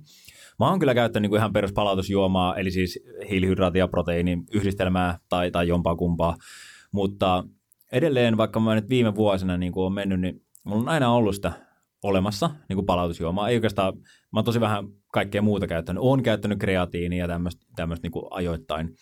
Mutta tota, mä oon aina pyrkinyt siihen. Mulla on semmoinen periaate, että jos mä en tunnin sisällä kovan treenin jälkeen, mä tiedän, että mä en, mulla ei ole ruokalautani edessä, niin silloin mä käytän palautusjuomaa. Ja silloin mä pidän huolta siitä, että mä saan hiilihydraattia ja proteiini jonkun verran. Mutta aika usein mulla on ollut silleen, että kun treeni loppuu, mä ajan se äh, 20 minsaa pyörää, venyttelen 10 minsaa, ajan vielä vartihimaa pyörällä, ja sitten mä pääsen suoraan, niin kuin mun vaimo on tehnyt joko, joko lounaa tai mulla on joku nopeasti laitettu lounaa, sen pääsen siihen. Eli mä en niin kuin suurimman osan treenin jälkeen, mä en vetänyt ollenkaan niin kuin tätä palautusjuomaa. Mm. Koska mä oon aina niin kuin ollut sitä mieltä, että, että mitä enemmän mä saan puhtaasta ravinnosta, sen tarvittavat niin kuin ravintoaineet, niin siitä parempi. Mm. Eli mulla on, mulla on aina ollut se niin kuin palautusjuoma niin sanotusti olemassa ja käytössä, mutta mä käytän sitä ainoastaan silloin, kun mä oikeasti tarvitsen sitä. Sitten taas monesti niin kuin ollaan sitä, että semmoisella ajatuksella, että se kannattaa aina vetää, niin kuin minuutti treenin jälkeen, vedät sen aina, ja sitten sen lisäksi menet syömään. Mutta mä niin kuin, niin kuin ihan omakohtaisella kokemuksella niin kuin tulin vaan siihen johtopäätökseen, että mä en tarvii sitä, jos tapahtuu niin kuin ne tietyt asiat. Joo. Eli se tunnin sisällä, ja mä saan, ja siinä pitää olla selkeästi niin kuin reilusti hiilihydraattia esimerkiksi siinä, siinä aterialla, niin kuin nopeasti imeytyvää tai, tai tämmöistä näin. Niin tota, toi on silleen, niin kuin, en tiedä onko poikkeuksellista, mutta ainakin mä niin kuin itse ihan vaan kokemuksen perusteella päädyin niin kuin tommoseen, tommoseen pisteeseen. Joo, mun mielestä kuulostaa tosi fiksulta. Niin kuin taas se riippuu ja riippuu ja riippuu ja näin, mutta, mutta mitä enemmän me saadaan syötyä ruokaa oikeasta ruoka, ruoasta, niin sitä enemmän me saadaan siitä, siihen ruokaan liittyviä aineita, mitä siitä palautusjuomasta ei löydy. Et palautusjuomasta saa proteiinia ja hiilarit, mutta siitä ruoasta saa kaikkea muuta, vitamiini, mineraalia, kuitua, kaikkea muuta mahdollista. Niin, niin, ja val, varmasti myös valtavasti semmoista, mistä me ei vielä edes tiedetä, ja niiden niin kuin, erilaisia synergisiä vaikutuksia, mistä me ei varmastikaan tiedetä. Et, et mun mielestä tosi hyvä, tosi hyvä lähestymistapa. Ja esimerkiksi niin kuin Rob, Rob Wolf, joka tuolla paljon skenessä paljon just on tehnyt urheilijoidenkin kanssa hommia, niin, niin on sillä että, että aina mieluummin oikeaa ruokaa, jos mahdollista. Tietenkään se ei ole aina mahdollista ja se ei ole kaikille mahdollista. Kaikki ei saa syötyä niin paljon kuin pitäisi ja niin edespäin, mutta et ei, ei tämä ole niin kuin taaskaan semmoinen mustavalkoinen hyvä paha juttu, niin kuin itsekin puhuit, vaan että et, et jos mahdollista, niin, niin varmasti ja siis toimii. Mä oon niin samaa mieltä, mutta mä oon taas silleen, että mulle se vaan on niin kuin yksi stressi pois, että mä vedän sen palkkarin, mä tiedän, että no niin, tää on nyt hoidossa, mulla on niin kuin enemmän aikaa nyt siihen seuraavaan ateriaan niin kuin järjestää se jostain. Näin. Niin, niin mä oon niin ihan täysin samaa mieltä, mutta mulle taas on paljon helpompi vaan vetää se palkkari. Nimenomaan. Totta kai, ja nyt taas kun mennään siihen, että, että meistä ilmeisesti jokainen tällä hetkellä liikkuu enemmän tai vähemmän niin kuin omaksi mielihyväkseen tai tämmöistä, että se ei ole näin niin kuin, tavallaan se niin kuin tulon lähde ja tämmöinen, niin, niin tota, toihan on se paljon niin kuin helpompi tapa tehdä. Mutta tavallaan silloin, kun mä niin kuin annan kaikkeni sille, niin mä pyrin myös ton asian niin kuin järjestää, että mulla on aina se ruoka valmiina. Niin silloin mä pystyn tekemään sen. Ja totta kai siihen myös mun perhe auttaa siinä ja niin kuin tekee, tekee kaikkensa sen eteen. En mä, en mä, niin kuin lähde, mä en koskaan lähde siitä, että tavallaan niin kuin joku on oikein, mutta mä, että mä kerron tavallaan, miten mä oon tottunut siellä tekemään. Ja sama myös esimerkiksi jotkut proteiinipatukat. Niin tota, en mä ole mitenkään niitä vastaan. Mutta mä en koskaan niitä syö, jos mulla on mahdollisuus niin kuin ottaa jotain muuta. Mm. Mutta sitten taas esimerkiksi kilpailusuorituksessa, niin voi olla, että meillä on tunnin väli siinä tai jotain, ja, ja mun on pakko jotain syödä siellä, ja sitten siellä on ainoastaan tarjolla niin kuin jotain keksejä tai tämmöistä näin, niin kyllä mä mieluummin on tavallaan semmoisen jonkun, jonkun siihen väliin, että mikä antaa pikka sitä, sitä tunnetta siihen, siihen niin kuin vatsaan, ettei ole semmoinen nälkäkurni siinä, siinä välissä, että tota, et mun mielestä mä oon ollut jossain vaiheessa tosi semmoinen mustavalkoinen ajattelija niin kuin lähes kaikesta, mutta mitä vanhemmaksi, vanhemmaksi mä oon tullut, niin sitä enemmän niin kuin mä oon huomannut, että siellä on semmoisia harmaan sävyjä myös siellä välissä, niin kuin, mitkä on ihan ok. Joo. Joo, varmaan aika, tai itselläkin just kehittyy sama, samaan suuntaan ja varmaan aika monellakin kehittyy, että sitten se niin kuin, tavallaan nuoruuden oikeassa oleminen väistyy siihen, niin kuin just siihen että nä, näkyy enemmän niitä sävyjä ja, ja vaihtoehtoja. On, no, mulla on siis ihan, ihan pysty myöntämään sen, että kyllähän mulla on ollut niin kuin, pitkään mulla on ollut se, että, että mä oon mieluummin halunnut olla oikeassa kuin olla onnellinen. Et mä oon ollut vähän semmoinen tyyppi, että siis vaimonkin kai ensimmäiset vuodet, niin, niin suurin osa ongelmista tuli siitä, että kun mä vaan halusin olla oikeassa. Mä tiesin, että mä oon jostain oikeassa, mä väittelin, että se niin pitkään, vaikka toinen on siinä niin kuin itku silmässä niin kuin silleen, niin mä oon silleen, että mä tiedän, että mä oon oikeassa. Vaikka asialla ei ole mitään merkitystä. Ja nyt silleen niin kuin ymmärtänyt vähän sen, että tota, et ei, se ei ole hirveän tärkeää, että mun pitää aina olla oikeassa. Vaikka mä olisin oikeassa, niin se on hirveän tärkeää, että mun pitää saada nyt selvitettyä ja murskattua se vastustaja. niin, niin, sanotusti. niin, tota, niin nykyään tavallaan niin kuin ymmärtää sen, että hei, että, että, että mietit, millä asioilla on oikeasti merkitys. Mihin heittomerkityssä sotiin kannattaa lähteä mm. mukaan. Mm. Ja t- t- monesti kun nyt tänä päivänä esimerkiksi väitellään niin jossain, jossain sosiaalisessa mediassa ihan älyttömästi kaikista asioista, niin että mä en jaksa lähteä niihin. Vaikka niin kuin suoraan sen, että mulla olisi tähän hyvä mielipide, mä pystyisin ehkä todistamaan jotain, niin mä olisin, ei taas se arvosta. Niin, niin, ja siis se, että sosiaalisessa mediassa sun on niin kuin käytännössä mahdotonta muuttaa sen toisen mielipidettä. Siis se ei tule muuttaa sitä, vaikka se perustaa. Niin kuin saat olla tosi hyvä perustelemaan, ja se toisen pitää olla tosi avoin silleen, että se voi niin kuin, okei, okay, hei, mä olin väärässä, että no niin, mä oonkin toista mieltä nyt tämän jälkeen. Ei sitä tapahdu. siellä on, siellä on niin kuin ihan muutamia ihmisiä, jotka siihen pystyy. Se on niin kuin ihan turha keskustelu, ja se, mä oon just käynyt tätä samaa, mä muistan silloin joskus aikoinaan, kun oli jotain ensimmäisiä foorumeita, niin se oli niin kuin sitä, mitä mä tein niin kuin tyyliin tuntien välissä koulussa, niin mä kävin niin kuin pätemässä siellä. Niin se oli ihan hirveät aikaa silleen näin jälkikäteen ajattelin. Nyt on vaan silleen, että ei mua kiinnosta. Että jos joku on jotain mieltä, niin se on jotain mieltä ja voidaan ehkä keskustella jossain tilanteessa, mutta ei ehkä sosiaalisessa mm. mediassa. Että se ei ole se tota, niin kuin, keskustelun paikka. Mutta joo, joku sanoikin sitä, että että et, et mun mielestä tosi hyvin sanoi sitä, että sosiaalinen media ja niin kuin, oikea keskustelu ihmisten välillä, niin, niin se on vähän niin kuin seksi ja porno. Et, et, et siinä on niinku samanlaisia vivahdeeroja. Silleen, mm. vähän näyttää samalta, mutta niinku, se, se ei ole ihan, niinku, ihan sama juttu kuitenkaan. hyvä, hyvä. Joo, olisiko tähän Antin, Antin kielikuvan jälkeen? Niin... Jotain kivempaa mielikuvaa tähän palautumiseen liittyen, seksihän siinä myös osaltaan saattaa liittyä rentouttavana toimena, mutta, mutta olisiko jotain tavallaan, mitä on jäänyt ehkä vielä, vielä semmoisia niin isoja kulmakiviä tavallaan sun palautumistyökalupakista käymättä läpi? Kyllä mulle tässä aika, aika hyvin, hyvin se tullut, tullut kyllä esille. Että kyllähän siinä mulla tosiaan niin kuin ravinto, uni ja se selkeä irtautuminen siitä hommasta. Ne on niin kuin ne hommat. Ja mulle se selkeä irtautuminen siitä hommasta niin kuin helpoiten on, on oikeastaan hoitunut niin kuin perheen kautta. Joo. Et se on ollut mulle aina, aina se juttu oikeastaan. Ja nyt sitten tietenkin mennään vähän erilaiseen, erilaiseen niin kuin skeneen, kun, kun toi urheilu ei ole enää se niin kuin työ, mm. homma vaan se on niin kuin tällä hetkellä harrastus, niin, tota, niin se urheilu, nyt kun mä menin, mä huomasin, kun mä lopetin ur, tota, urheiluammattilaisen, menin sinne, niin mä halusin koko ajan niin kuin treenata täysillä. Ihan vaan senkin takia, että mä treenasin niin vähän, ja mä tiesin, että mä pystyn palautumaan siitä. Ja mä pystyin. Mutta sitten kun meni aikaa enemmän ja enemmän ja enemmän, alkoi tulee vähemmän ja vähemmän, vähemmän sitä pk Ja mä huomasin, että mä en enää pysty siihen. Ja että mä en myöskään enää halunnut. Et se on niinku, sen huomasi sille, että mä elin vielä monta kuukautta siinä niinku huippu- ja ammattiurheilijan niinku mindsetissä, ja mä tiesin, että mä pystyn. Mutta sitten se ei ollut kuitenkaan kannattavaa. Eli meidän on myös hyvä niinku miettiä ravinnon, unen, liikunnan kannalta aina se, että se mitä me halutaan tai mihin pystytään, ei välttämättä ole se, mitä me tarvitaan. Jep, Eli ihan niin kuin se mindsetin niin kuin muuttaminen.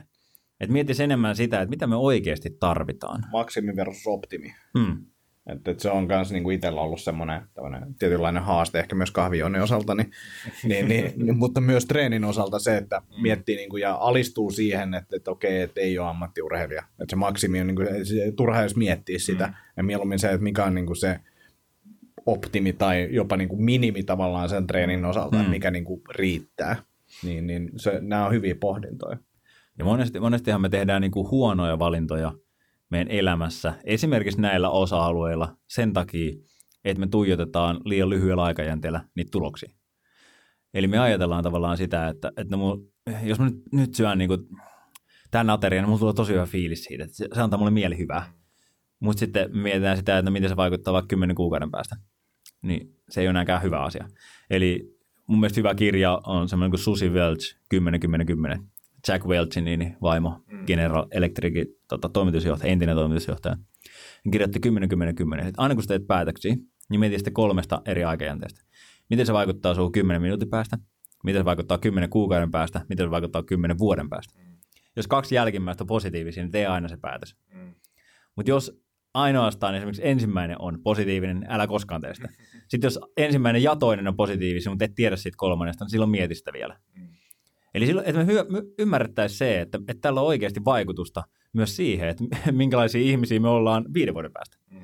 Jos me pystyttäisiin tehdä valintoja sen perusteella, että me mietittäisiin sitä, että miten tämä vaikuttaa meihin nyt vähän pidemmällä aikajänteellä. Mä uskon, että me tehtäisiin paljon paljon parempia vaihtoehtoja ja valintoja. Mutta se, että, että miten me saadaan siihen arkipäivää, niin se on tietenkin haastavaa ja se on iso kysymysmerkki itsellekin.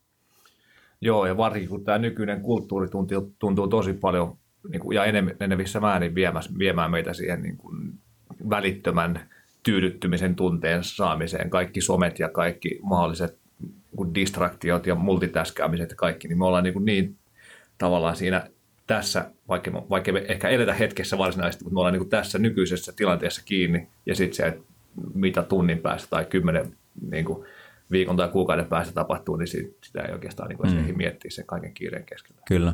Ja sitten nuo päätökset on yleensä semmoisia, että ne vaatii vähän sitä, että sä kärsit. Mm. Niin silleen, että se parsakaalin syöminen nyt, niin se, niin kuin, ju, nyt just se mm. tuntuu mm. pahalta, mutta kymmenen kuukauden päästä siellä on positiivisia vaikutuksia ja näin mm. poispäin verrattuna johonkin siihen mäkkisafkaan vaikka. Niin se, että meiltä puuttuu ehkä semmoinen, ja siihen mä vähän kanssa viittasin siinä palautumiskeskustelussa, niin kuin se, että meidän pitää kärsiä välillä, ja niin kuin, ei tämä niin kuin, ole helppoa, ja että pitää jotenkin niin kuin, tavallaan hakea myös tietyllä tapaa sitä kärsimystä. Niin kuin, että tehdään vaikeita asioita, ja nyt tämä tuntuu ikävältä, se Happy Meal olisi paljon kivempi, tai McFeast, mitä sä olit vetänyt silloin yöllä. Niin, tai hissin vai valitseminen portaiden sijaan. Mennään se eteenpäin. Tuo, tuo aika paha, kun ollaan kuitenkin täällä Antin työpaikalla tai ysikerroksessa. Niin Mulla on jalkakin. Mutta joo, mä uskon, että siis eh, ne ihmiset, ketkä niinku menestyy elämässä, pärjää, on niinku hyvin, ne pystyy niinku katsoa asioita pidemmällä aikajänteellä. Ja se on semmoinen merkityksellinen niinku muutos. Et, et silloinhan, kun me asutaan vielä kotona ja vanhemmat pitää meistä huolta, nehän sanoo meille, mitä niin. kannattaa ja mitä ei kannata tehdä. Ja sitten kun me muutetaan, muutetaan pois kotoa, niin yhtäkkiä että kukaan ei ole sanomassa meille, mitä kannattaa ja mitä ei kannata. Niin me tehdään kaikkea semmoista vaan, mikä niinku siistii, mikä tuntuu hyvältä. Ja sehän ei niinku kanna pitkälle. Mm. Eli meidän pitää silloin, kun me muutetaan pois kotoa, niin meidän pitäisi ymmärtää se, että me ollaan se henkilö, kenen pitää sanoa itsellemme, että toi ei ole hyvä juttu mulle. Mm.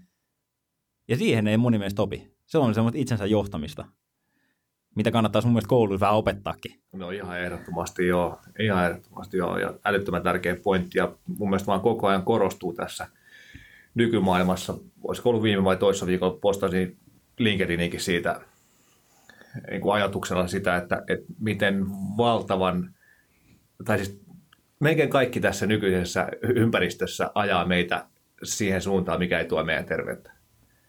Liikkuminen on täysin vapaa-valintaista, voidaan istua koko päivä, käytännössä suuri osa meistä.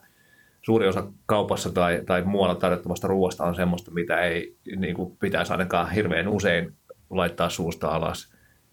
Uni on tosi vähän arvostettua ja, ja niin kuin kaikenlaiset elektroniset viihdykkeet, niin kuin itsekin puhuit, niin, niin sellaiset ennen niitä, niitä ennen nukkumaan menoa, niin miten ne kilpailee sitten uniajasta ja tekemättömät työt ja muut. Ja sosiaaliset suhteet mureutuu tai niin kuin rapautuu, rapautuu koko ajan, koko ajan vähemmän läheisiä sosiaalisia suhteita, luontoyhteys kärsii. Ja niin kuin, siis, tavallaan, että jos menee sen NS-normin mukaan, niin se, se, se on tietenkin helppoa mennä, koska ympäristö ohjaa siihen suuntaan ja suuri osa ympärillä tekevistä menee siihen suuntaan, koska se ympäristö painaa siihen suuntaan, mutta, mutta se, että, että se vaatii sitä just mitä itse sanoin, sitä itsensä johtamista niin kuin ihan älyttömästi, että pystyy tekemään niitä taas Antin mainitsemia niin kärsimystä tässä hetkessä mm. tuottavia tai niin kuin vaikeita valintoja, mutta mitkä sitten pitkän juoksulla tekee sen, että oikeasti voi nauttia tästä elämästä vielä, vielä kymmenen vuoden päästäkin tai, tai vielä pidemmän ajan päästä. Joo, ja mä sanoisin ihmisille nyt vielä ehkä lohdutuksen sanaksi tähän loppuun, että vaikka tämä kuulostaa kaikki tosi niin kuin rajulta, niin semmoinen niin kuin armollisuus itseään kohtaan mm. on tosi suotavaa. Et moni meistä tietää, mitä pitää tehdä, mutta me ei pystytä siihen joka hetki. Mm. Et semmoinen tietenkin hyvä balanssi siihenkin, että vaikka 80-20 systeemistä paljon puhutaan, että jos sä 80 prosenttia ajasta pystyt niin tekemään niitä hyviä valintoja, niin se ei haittaa silloin tällä teet niitä huonoja valintoja. Nimenomaan. Sekin, että sä ymmärrät se, Just se on jo, silloin ollaan jo pitkällä. Nimenomaan, just näin. Erittäin, erittäin hyvin sanottu. Kyllä, kyllä. Tota, onko Jaskalla vielä aiheita läpikäytä? No ehkä oikeastaan se, että Mika niin. voisit ehkä vähän kertoa tuosta kirjasta, minkä kirjoitit vielä, kun sit, sit, se ollaan mainittu, mutta ei ole hirveästi siitä puhuttu. Joo, tosiaan 2015 julkaisin tuommoisen kirjan kuin Mitä menestyminen vaatii, ja, ja se oli pitkä prosessi. Mä varmaan viisi vuotta ennen kirjan julkaisemista, niin kun aloitin kirjoittaa sitä ekaa kertaa, oli se, että vitsi mä haluan kirjoittaa kirjaa, mulla on sanottavaa, ja rupesin kirjoittaa, ja sain pari sivua kirjoitettu, sitten taas unohtui vuodeksi tälleen näin, ja sitten loppupeleissä niin kuin 2014 mä olin silleen, että, itse, että tämä on oikeasti mulle tärkeä asia, että mä haluan tehdä tämä, että mä uskon, että mulla olisi jotain annettavaa, ja Mä asetin itselleni tavoitteeksi. Seuraavan vuoden sisällä mä kirjoitan julkaisen kirja. Ja sitten sit kun mä olin tehnyt se tavoitteen, niin mä rupesin tekemään suunnitelmaa. Aina kun mä lähdin tiedätkö, viikoksi vaikka leirille, niin mä katsoin, että okei, mulla on tuolla niinku treenit, tuolla on ruokailut, tuolla mä menen nukkuu, tuolla mä herään. Ja mä tein sinne suunnitelma, että okei, tuossa aamulla kuudesta seitsemää mä kirjoitan kirjaa, sitten iltapäivällä kahdesta kolmeen kirjoitan kirjaa. Ja välillä tuntui silleen, että tiedätkö, mä en saa tunnissa mitään aikaiseksi. Mä kirjoitin puoli sivua, ei tullut mitään. Joo. Mutta kuitenkin sitten välillä sit se alkoi tulee, siitä se tuli. Mä kirjoitin pääasiassa mun kirjan niin kuin treenileireillä ja kisareissuilla. Aina siellä väleissä. Mä olin tehnyt selkeän suunnitelma. Eli ei se mennyt mulla ainakaan silleen, että mä rupesin silleen, että no, no sitten kun mulla tulee hyviä ajatuksia, niin mä rupean kirjoittaa. Vaan se oli systemaattista tekemistä. Sitten käytännössä kirjahan kertoo siitä, että, että, että mitä mä oon mokannut muuralla ja tota, mitä mä oon siitä oppinut ja mitä mä oon nyt tehnyt paremmin. Esimerkiksi siellä oli tosiaan se mun ravintohomma. Ja sitten miten, miten se oli ollut aikaisemmin. Siellä on mun koko viikon ravintopäiväkirja siltä vuodelta, niin, niin voi, voi todistaa, että toi ei ole mikään niin erityinen päivä, vaan se on ihan suht normaali, normaali setti. Mutta tota, eli paljon kerron, kerron, kerron niistä asioista, mitkä on ollut huonoja. Siellä puhutaan niin ravintoon liikunta, mutta sitten siellä puhutaan ihan, ihan yhtä paljon niin kuin arvoista, identiteetistä, miten tärkeät asiat ne on. Ja ja tota, paljon niin kuin kertomuksia uran varrelta. Pyrin paljon niin kuin antaa sitä, sitä oppia, mitä mä oon itse oppinut. Ja siis toi hommahan lähti liikenteeseen siitä, että noin kuusi vuotta sitten mä en ollut lukenut yhtään kirjaa oikeasti. Mä olen varmaan kymmenen kirjaa lukenut koko elämässäni ennen sitä. Sitten mä innostuin lukea että kirja. Mä tajusin, miten paljon kirjoista pystyy oppimaan. Ja mä asetin itselleen tavoitteeksi, voit lukea 30 kirjaa vuoden aikana. Mm. Ja tota, niin mä rupesin lukea sitten ja tein suunnitelman siihen ja heräsin aamulla aina, aina tunti ennen kuin normaalisti heräisin. Luin tunnin kirjaa siinä. Tietysti mä vuodessa luin 80 kirjaa. Hmm. Ja tota, viimeisen kuuden vuoden aikana tietysti mä oon lukenut joka ikinen kuukausi, vuosi vähintään 50 kirjaa. Ja mä oon oppinut niin älyttömästi kirjoja lukemalla, että mulla tuli semmoinen fiilis jo kolme vuotta sitten, vaikka mä olen lukenut vasta pari, pari kolme vuotta kirjoja, mm. mulla tuli semmoinen fiilis, että mä oon oppinut niin paljon, mä haluan rupeta auttaa muita ihmisiä, antaa tästä muille. Mm. Ja siitä toi synty, että mä haluaisin niin kuin antaa takaisin. Ja tänä päivänä, tietysti, kun mä käyn kiertää yrityksiä ja eri tapahtumia puhumassa, niin, niin tota, mä puhun käytännössä samaa storia koko ajan. Mä oon kertonut se story nyt tänä kesänä, tänä vuonna, niin 80 kertaa. Ja sille tulee väliin semmoinen fiilis, että onko taas, niin kuin, taas kun mä menen kertoa sitä storya. Mutta aina kun mä päätin, että mä saan sen mikin käteen ja mä pääsen eteen, niin mulla ei ole koskaan semmoinen fiilis, että taas mä kerron tätä storya. Vaan mulla tulee semmoinen fiilis, tiedätkö, että tuolla oikeasti istuu joku tyyppi, mm. ketä tänään tarvitsee tämän message. Ketä niin kuin painii näiden asioiden kanssa, mä pystyn oikeasti auttaa. Ja mulla tulee tietysti semmoinen fiilis itse, että tänään mä voin oikeasti auttaa jotain. Mm. Ja mä rakastan, mä rakastan puhumista, mä rakastan esiintymistä, mutta ennen kaikkea mä rakastan sitä, että mä pystyn oikeasti auttaa jotain ihmistä. Ja tämän kirjan mä kirjoitin sen takia, että mä haluan auttaa muita. Ja tällä hetkellä mä kierrän, kierrän tapahtumia ja yrityksiä sen takia, että mä koen, että mä saan sitä kautta olla auttamassa muita. Eli mun niin kuin, jos mietitään mun identiteettiä, niin kuin työidentiteettiä tällä hetkellä, niin ei se ole olla puhuja, mm. vaan se on olla auttaja. Ja vaikka mulla olisi joku onnettomuus, mun ääni lähti tai jotain, mä pystyn silti auttamaan. Sitten mä voisin ruveta kirjoittaa enemmän kirjoittaa tai muuta vastaavaa. Mutta jos mun identiteetti olisi olla se, että mä oon puhuja, mm. niin mitä sitten, jos tuli, tapahtuisi jotain, niin taas mun identiteetti tavallaan niin kuin katoisi. Eli just tämän takia mun mielestä identiteetti on älyttömän tärkeä meidän elämässä. Että se olisi jotain semmoista, mikä ei niin kuin katoa tai mikä, millä on niin kuin vahva pohja. Eli tämä maailman tuulet ja haasteet ja vaikeudet ei pysty sitä murtamaan. Niin tota, sen takia tavallaan myös mun niin työidentiteetti tällä hetkellä niin se, että mä haluan olla auttaja, eikä että mä teen jotain yksittäistä asiaa sen auttamisen sisällä. Onpa siisti juttu. tosi, tosi kivasti kuvattu taas ja, ja tota, huomaan kyllä, että tai siis olet varmasti erittäin karismaattinen ja pidetty esiintyjä kyllä tosi, No, teidän pitää tulla vielä kuuntelemaan. Joku, joku kerta pitää laittaa viestiä, kun niin, niin tota, tulee kalenteriin taas. Joo. Joo. Joo. Ja tota, sellaisin, sellaisin vähän tuossa on kirjaa tässä ennen kuin ruvettiin, ruvettiin juttelemaan, niin, niin tosiaan voi olla, että, että ainakin ekan kappaleen luen tänään, kun on ollut taas vähän jotenkin haasteelliset hetket näiden sisäilmajuttujen ja muiden kanssa, niin, niin tota, tuntuu, että tästä jo haastattelustakin sai ihan erilainen potku. Mikäs muuten tilanne tällä hetkellä? Mä oon tuosta lepo, lepopäivässä kuunnellut sitä aina, aina kiinnostaa. Veikkaan, että moni muutenkin kuuntelijoita kiinnostaa. Niin, tota... Nyt se Jaska masentuu taas. Moneltas meidän piti ehkä. Ei ole pakko mennä tähän, mutta siis oikeasti, tämä on hauska, mun mielestä teillekin hyvää niin feedbackia, niin oikeasti siis norm, normielämän haasteet ja, ja tommoset niinku asiat, mitä te tässä käytte, ihan niinku sivujutuissa. Niin kuin huomaatte, niin mulla on monta asiaa, mikä mua oikeasti kiinnostaa tästä teidän niinku Lepopäivän podcastista, mitkä tulee ehkä, te, en tiedä, mutta ehkä teidän mielestä ihan niinku sivujuonteena vaan.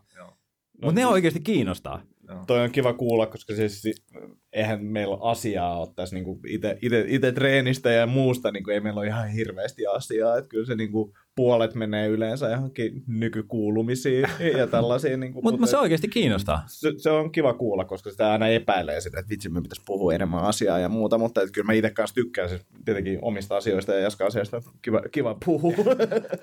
ja siis toihan on niinku silleen mielenkiintoinen, tiedätkö, tiedätkö, kun mä käyn niinku, Mä käyn paljon tapahtumissa ja suurin osa ihmistä tietää, kuka mä oon. Mm. Ja he tavallaan niin tuntea mut, kun ne on päässyt elämään tiedätkö, median kautta niin kuin vähän niin kuin mun elämään siinä samalla. Ihan samalla, kun mä tuun tähän näin, niin musta tuntuu, että mä tunnen teidät.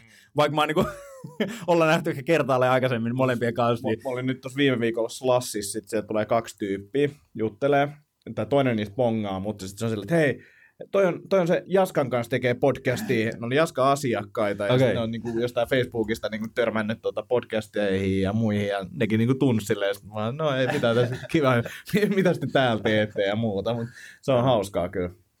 Ja kyllähän niin kuin jos kuuntelee jotain tunnin podcastia, niin se pääsee aika hyvin silleen ihmiseen silleen käsiksi, että millainen mm. tyyppi toi on, vaikka se ei ehkä välttämättä siinä podcastissa kerrokaan niin kuin ihan, ihan kaikkea kotielämästä, niin mm. niin silti alkaa hiffaa, että millainen, millainen kaveri toi on. Joo, ja toi oli itse asiassa mahtavaa, kun itse niin esimerkiksi Nordic Business Forumiin, niin kerkesin tsiikaa ihan vähän vaan. Sitten sieltä tuli niinku Jaska-analyysit yli mel- tai monista monista puhu- puhujista, niin tota, kaikki tämmöistä niinku toimii, toimii ainakin itselle niinku älyttömän hyvin. Joo, tosi naista kuulla. Joo, siis no kai nyt pitää sitten vähän kertoa tuosta sisäilmahommasta. Siis ihan kahden lauseella tuli nihkeä takaisku tuossa, kun vaikutti jo siltä, että tuo meidän, meidän nykyinen asunto olisi semmoinen, missä, missä oltaisiin ainakin väliaikaisesti voitu asua, että et ei ainakaan niin pahemmin saatu oireita ja tuntuu, että ne ongelmat, mitä kesällä oli, oli vähän väistynyt. Sitten oltiin sovit, sovittiin jo muut toppuudet, pyydettiin, niin kuin, meillä oli siis ollut kamat kohta kaksi vuotta varastossa. Ollaan siis asuttu ruokapöydän, kahden pallin ja, ja mun työpöydän kanssa niin kuin siellä meidän kämpässä. No, sängyt tietenkin ja näin, mutta, mutta tota, sitten oltiin sovittu tyyliin torstaille joku kuukausi pari sitten muutto ja ne viikonloppuna sitten Maria oli sillä että, että pitäisikö käydä hakemaan vähän etukäteen kamoja tänne. Että et haetaan vaikka vaatteita ja jotain tämmöisiä niin kuin helppoja juttuja, että päästään vähän laittamaan niitä kaappeihin. Sitten haettiin lauantaina sen verran, mitä meidän auton takakonttiin mahtui.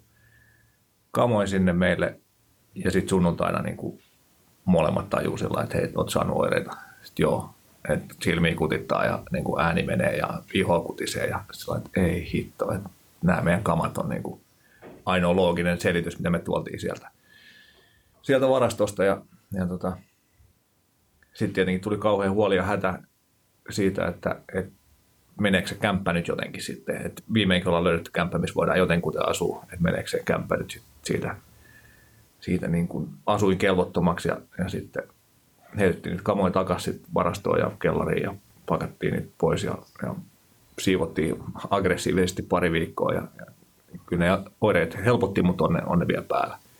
Että, että nyt sitten nyt ei sitten taas tiedetä, että mitä kämpän kanssa pitäisi tehdä ja ollaan me varastoitu pari vuotta kamoja niin kuin, tavallaan turhaan, jotka sitten, sitten mitä niille sitten pitää tehdäkin. Et, no vielä on auki, että saako jostain vakuutuksista jotain niistä ja, ja miten tämä homma etenee ja näin, mutta, mutta tota, tässä niin kuin pimeänä, pimeänä vuoden, vuoden aikana niin tuntuu, että tämmöinen takaisku oli aika, aika raskas ja tuntui, tuntui haastavalta, niin, niin tota, nyt pitäisi kerran voimia sitten uuteen, uusiin isoihin ponnistuksiin samalla vaikka just duunin, duunin puolella ja, ja mahdollisesti sitten niin kuin, saattaa olla, että ollaan löytämässä tonttia, mihin, mihin voitaisiin alkaa rakentaa sitten meidän toivottavasti sisäilman tervettä, tervettä taloa ja, ja niin kuin sekin tuntuu sitten, niin kuin, luuli, että siinä vaiheessa olisi valtava ilo ja niin kuin, onni siitä, että nyt se uusi elämänvaihe ehkä alkaa, mutta tuntuukin vaan että ei hitto, että onko meidän voimia tähän ja niin kuin, vähän semmoinen kauhun sekaiset tunteet, niin, niin tota, tämmöisten hommien kanssa painiskellut tässä pari viikkoa ja kuukautta. Aika karu. Tuo on semmoinen asia, niin kuin mitä on vaikea niin kuin ymmärtää, kun ei, ei, ei taju siitä asiasta niin kuin hirveästi. Mm. Ja sitten tosiaan kuullut tarinoita, kun jotkut on niin kuin altistunut sille, niin miten pienestä sitten niitä oireita voi mm. tavallaan niin kuin tulla. Kyllä. Että jos muut ei huomaakaan, mutta semmoinen henkilö niin kuin huomaa saman tien sen. Mm. Esimerkiksi täällä, täällä vähän, vähän just meinaa tai ääni, ääni särisee tälleen ja vähän niin kuin pitää rykiä kurkku, että täälläkään nyt ei niin kuin välttämättä ihan. Mutta se voi olla vaikka tuo sohva, niin mm. siis siitä sohvasta tulee jotain keinomateriaaleista, mm. jotain, jotain kamoja, mutta, mutta joo. Ja sitten toi on kyllä niin kuin, en halua jaaritella turhan pitkään tätä juttua, koska on ollut niin huikea podcasti muuten, että masennetaan tähän loppuun jengiin, mutta, mutta tota, toi on ollut kyllä just haastavaa, kun se on niin mystinen juttu, kun se on itsellekin mystinen juttu, ja sitten se on tosi monille muille niin että että niin kuin niin. taitaa olla hometta korvien välissä eikä, eikä mm. missään kamoissa, niin, niin sitten sen semmoisen niin kuin aidon, aidon tuen, tuen löytäminen ja semmoinen, niin se on ollut myös haastavaa, mutta, mutta joo, toivottavasti tämä tästä ensi vuosi tuo, tuo tuota, uusia juttuja ja parempia juttuja, niin niitä kohti sitten. Kyllä. Pakko se uskoa, että, että hyvä on tulossa ja jotenkin se asia, asia selvii. Just näin. Mutta tota, kyllä se rajoittaa elämää myös. Joo. Koska varmasti niin kuin, tässä, tässä, maailmassa, tässä maassa on aika paljon paikkoja, missä niin kuin löytyy. Ja kun ilmeisesti toi kuitenkaan pelkästään tavallaan esimerkiksi homeesta, nyt voi olla monet muut asiat niin kuin allergisoi tai, tai vaikuttaa siihen, mikä on alistunut tavallaan sitä kautta. Kyllä. Niin, tota, tämä, tämä tietenkin avaa silmiä mun mielestä siihen, että miten, miten erilai, erilaiset ihmiset niin kuin kokee asioita. Mm. Sitten jos mennään niin kuin vähän asia asiaan sivuun, niin tavallaan just kun monet ihmiset tai jotkut ihmiset on allergisia jollekin hajustelee ja tämmöisille, mm. me ei, ei ymmärretä sitä, niin kuin, miten oikeasti, miten monet asiat vaikuttaa meihin. Niin kuin ihmi, ihmisen niin kuin, keho on niin, mm. niin mieletön. Niinpä, just näin. Ja, ja sitten kun siellä jotain sotketaan, niin, niin sitten voi oikeasti tulla tosi iso ongelma. Just näin, just näin. Ja miten, miten joku sairastuu siinä niin kuin sisäilmaltaan ongelmallisessa tilassa, mutta toinen ei, mm. ja, ja mitkä kaikki siihen vaikuttaa, mm. ja miten se vaikuttaa sitten toipumiseen loppuelämäksi ja kaikkea tämmöistä, mutta, mutta joo, on. Jännä, jännä. Ehkä mun mielestä tästä, tästä taas hyvin voidaan niin kuin, vähän niin kuin koota tämä koko podcast ehkä idea, mm. että mitä paremmin sä pidät huolta itsestäsi, sä pidät huolta siitä nukkumisesta, mm. unesta, liikunnasta, niin tavallaan toi on niin kuin paras keino niin kuin huolehtii. Mä, mä kuvittelen tavallaan sun tilannetta, että jos et sä, jos et sä vielä pitää huolta niin kuin mm. itsestäsi noin hyvin, mm. niin missä pisteessä voiskaan olla. Mm. Tai et suhtautuisi niin positiivisesti elämään, kun sä suhtaudut Mm, tai niin. kaikkea tätä, niin, niin, niin silleen tosi hyvä summaus. No. Uh, palautumisesta tuli vielä semmoinen juttu mieleen, ootko kokeillut ikinä kelluntaa? On. Et, Kanadas, Kanadassa olin, niin, niin olin, olin kellumassa. Eka kerta oli ihan kauhea. ja otin tietenkin 90 minuuttia heti alkuun. Se, seuraava kerralla otin 60 minuuttia ja se tuntuikin liian lyhyeltä. Et, tota, et, et makea juttu oli kyllä. Mä e- ehdottomasti dikkasin niin. niin Mahtava homma. Siis, Se oli. on, kuten varmaan tiedät, niin Float Kalli on tässä sponsorina ollut jonkin aikaa, niin, niin, niin kuulijatkin, niin jos sieltä löytyy vielä joku, joka ei käynyt kokeilemassa, niin käykää kokeilemassa. Erittäin hyvä nollaamaan niin työstressistä tai sitten ihan vaan treenipalautumiseen. vielä mainitsen tuosta palautumista, tuli äkkiä mieleen, niin mä paljon käytin tämmöisiä niinku, ö, kompressio ö, laitteita. Joo. Eli ei mitään kompressiosortseja. Kyllä mä semmoisiakin joskus käytin, mutta tämmöisiä kompressiolaitteita. Eli Game Ready oli yksi, mistä tuli kompressio ja kylmä. Joo. Ja mä dikkasin siitä tosi paljon. Ja sitten oli joku toinen, mä en muista nyt se laitteen edes, edes nimeä, mutta tota, se pelkkää kompressio antoi. Ja nimenomaan tavallaan, kun mä laitoin niinku ihan varpaista tänne asti, niin se niinku kompressio Pumppas. aloitti sieltä alhaalta ja pumppasi vähän niinku ylöspäin. Niin tota, en osaa sanoa nyt niinku ihan tutkimuksellisesti, että miten paljon se auttaa, mutta ainakin koska mä uskoin siihen, Mm. niin musta, tuntui hyvältä. Eli tuommoisia niin tapoja mä oon sitten käyttänyt niin kuin tavallaan sit, kun mennään ihan huipulle. Niin tota. Ja sitten äh, Vancouverin olympialaisiin edeltävällä leirillä, millä oltiin, oli tosi kuuma. Kuuma, oltiin Salt Lake Cityssä Jenkeissä-leirillä. Totta kai luisteltiin hallissa, mutta kaikki muut treenit tehtiin ulkona, niin myös jonkun verran käytettiin ky- kylmä-kuuma hoitoa, eli jäitä vaan niin kuin, tota settiä, ja sitten oltiin siellä, oltiin siinä mi- minuutti pari, sitten käytiin tota, hot tubessa, ja sitten vedettiin muutaman kerran sitä, niin tota, Joo. kaikki tämmöistä. Kyllä niitä on kokeiltu niin kuin, niin kuin kaikenlaisia. Että on niin vaikea vaan järjestää niin kuin, tiedätkö, jo, joka paikkaan. Niin, et siksi toi, esimerkiksi se, se kylmä kompressiohomma niin, tota, oli, oli hyvä niin kuin vaihtoehto tuolle. Joo. Joo, mä oon Game Ready muutaman kerran käyttänyt, en tosi treenipalautumista, mutta niin leikkauksista tai jostain loukkaantumisesta Joo. palautumiseen, niin se on kyllä superhyvän tuntunen. Ja sitten meillä on tuo Espoon talilla, niin meillä on tämmöinen, missä ei ole sitä kylmää, se on todennäköisesti just se sama laite, mitä säkin oot käyttänyt, niin, niin sekin vaikuttaa mielenkiintoiselta, mutta se on Espoossa, niin en mä, en mä jaksa käydä se.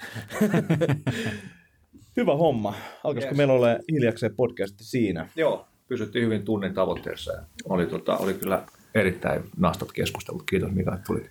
Kiitos, tämä oli mukava. Joo, tämä oli ihan supernasta ja olen taas astetta verran motivoituneempi tekemään asioita ja ehdin juomaan nyt vielä kupin kahvia.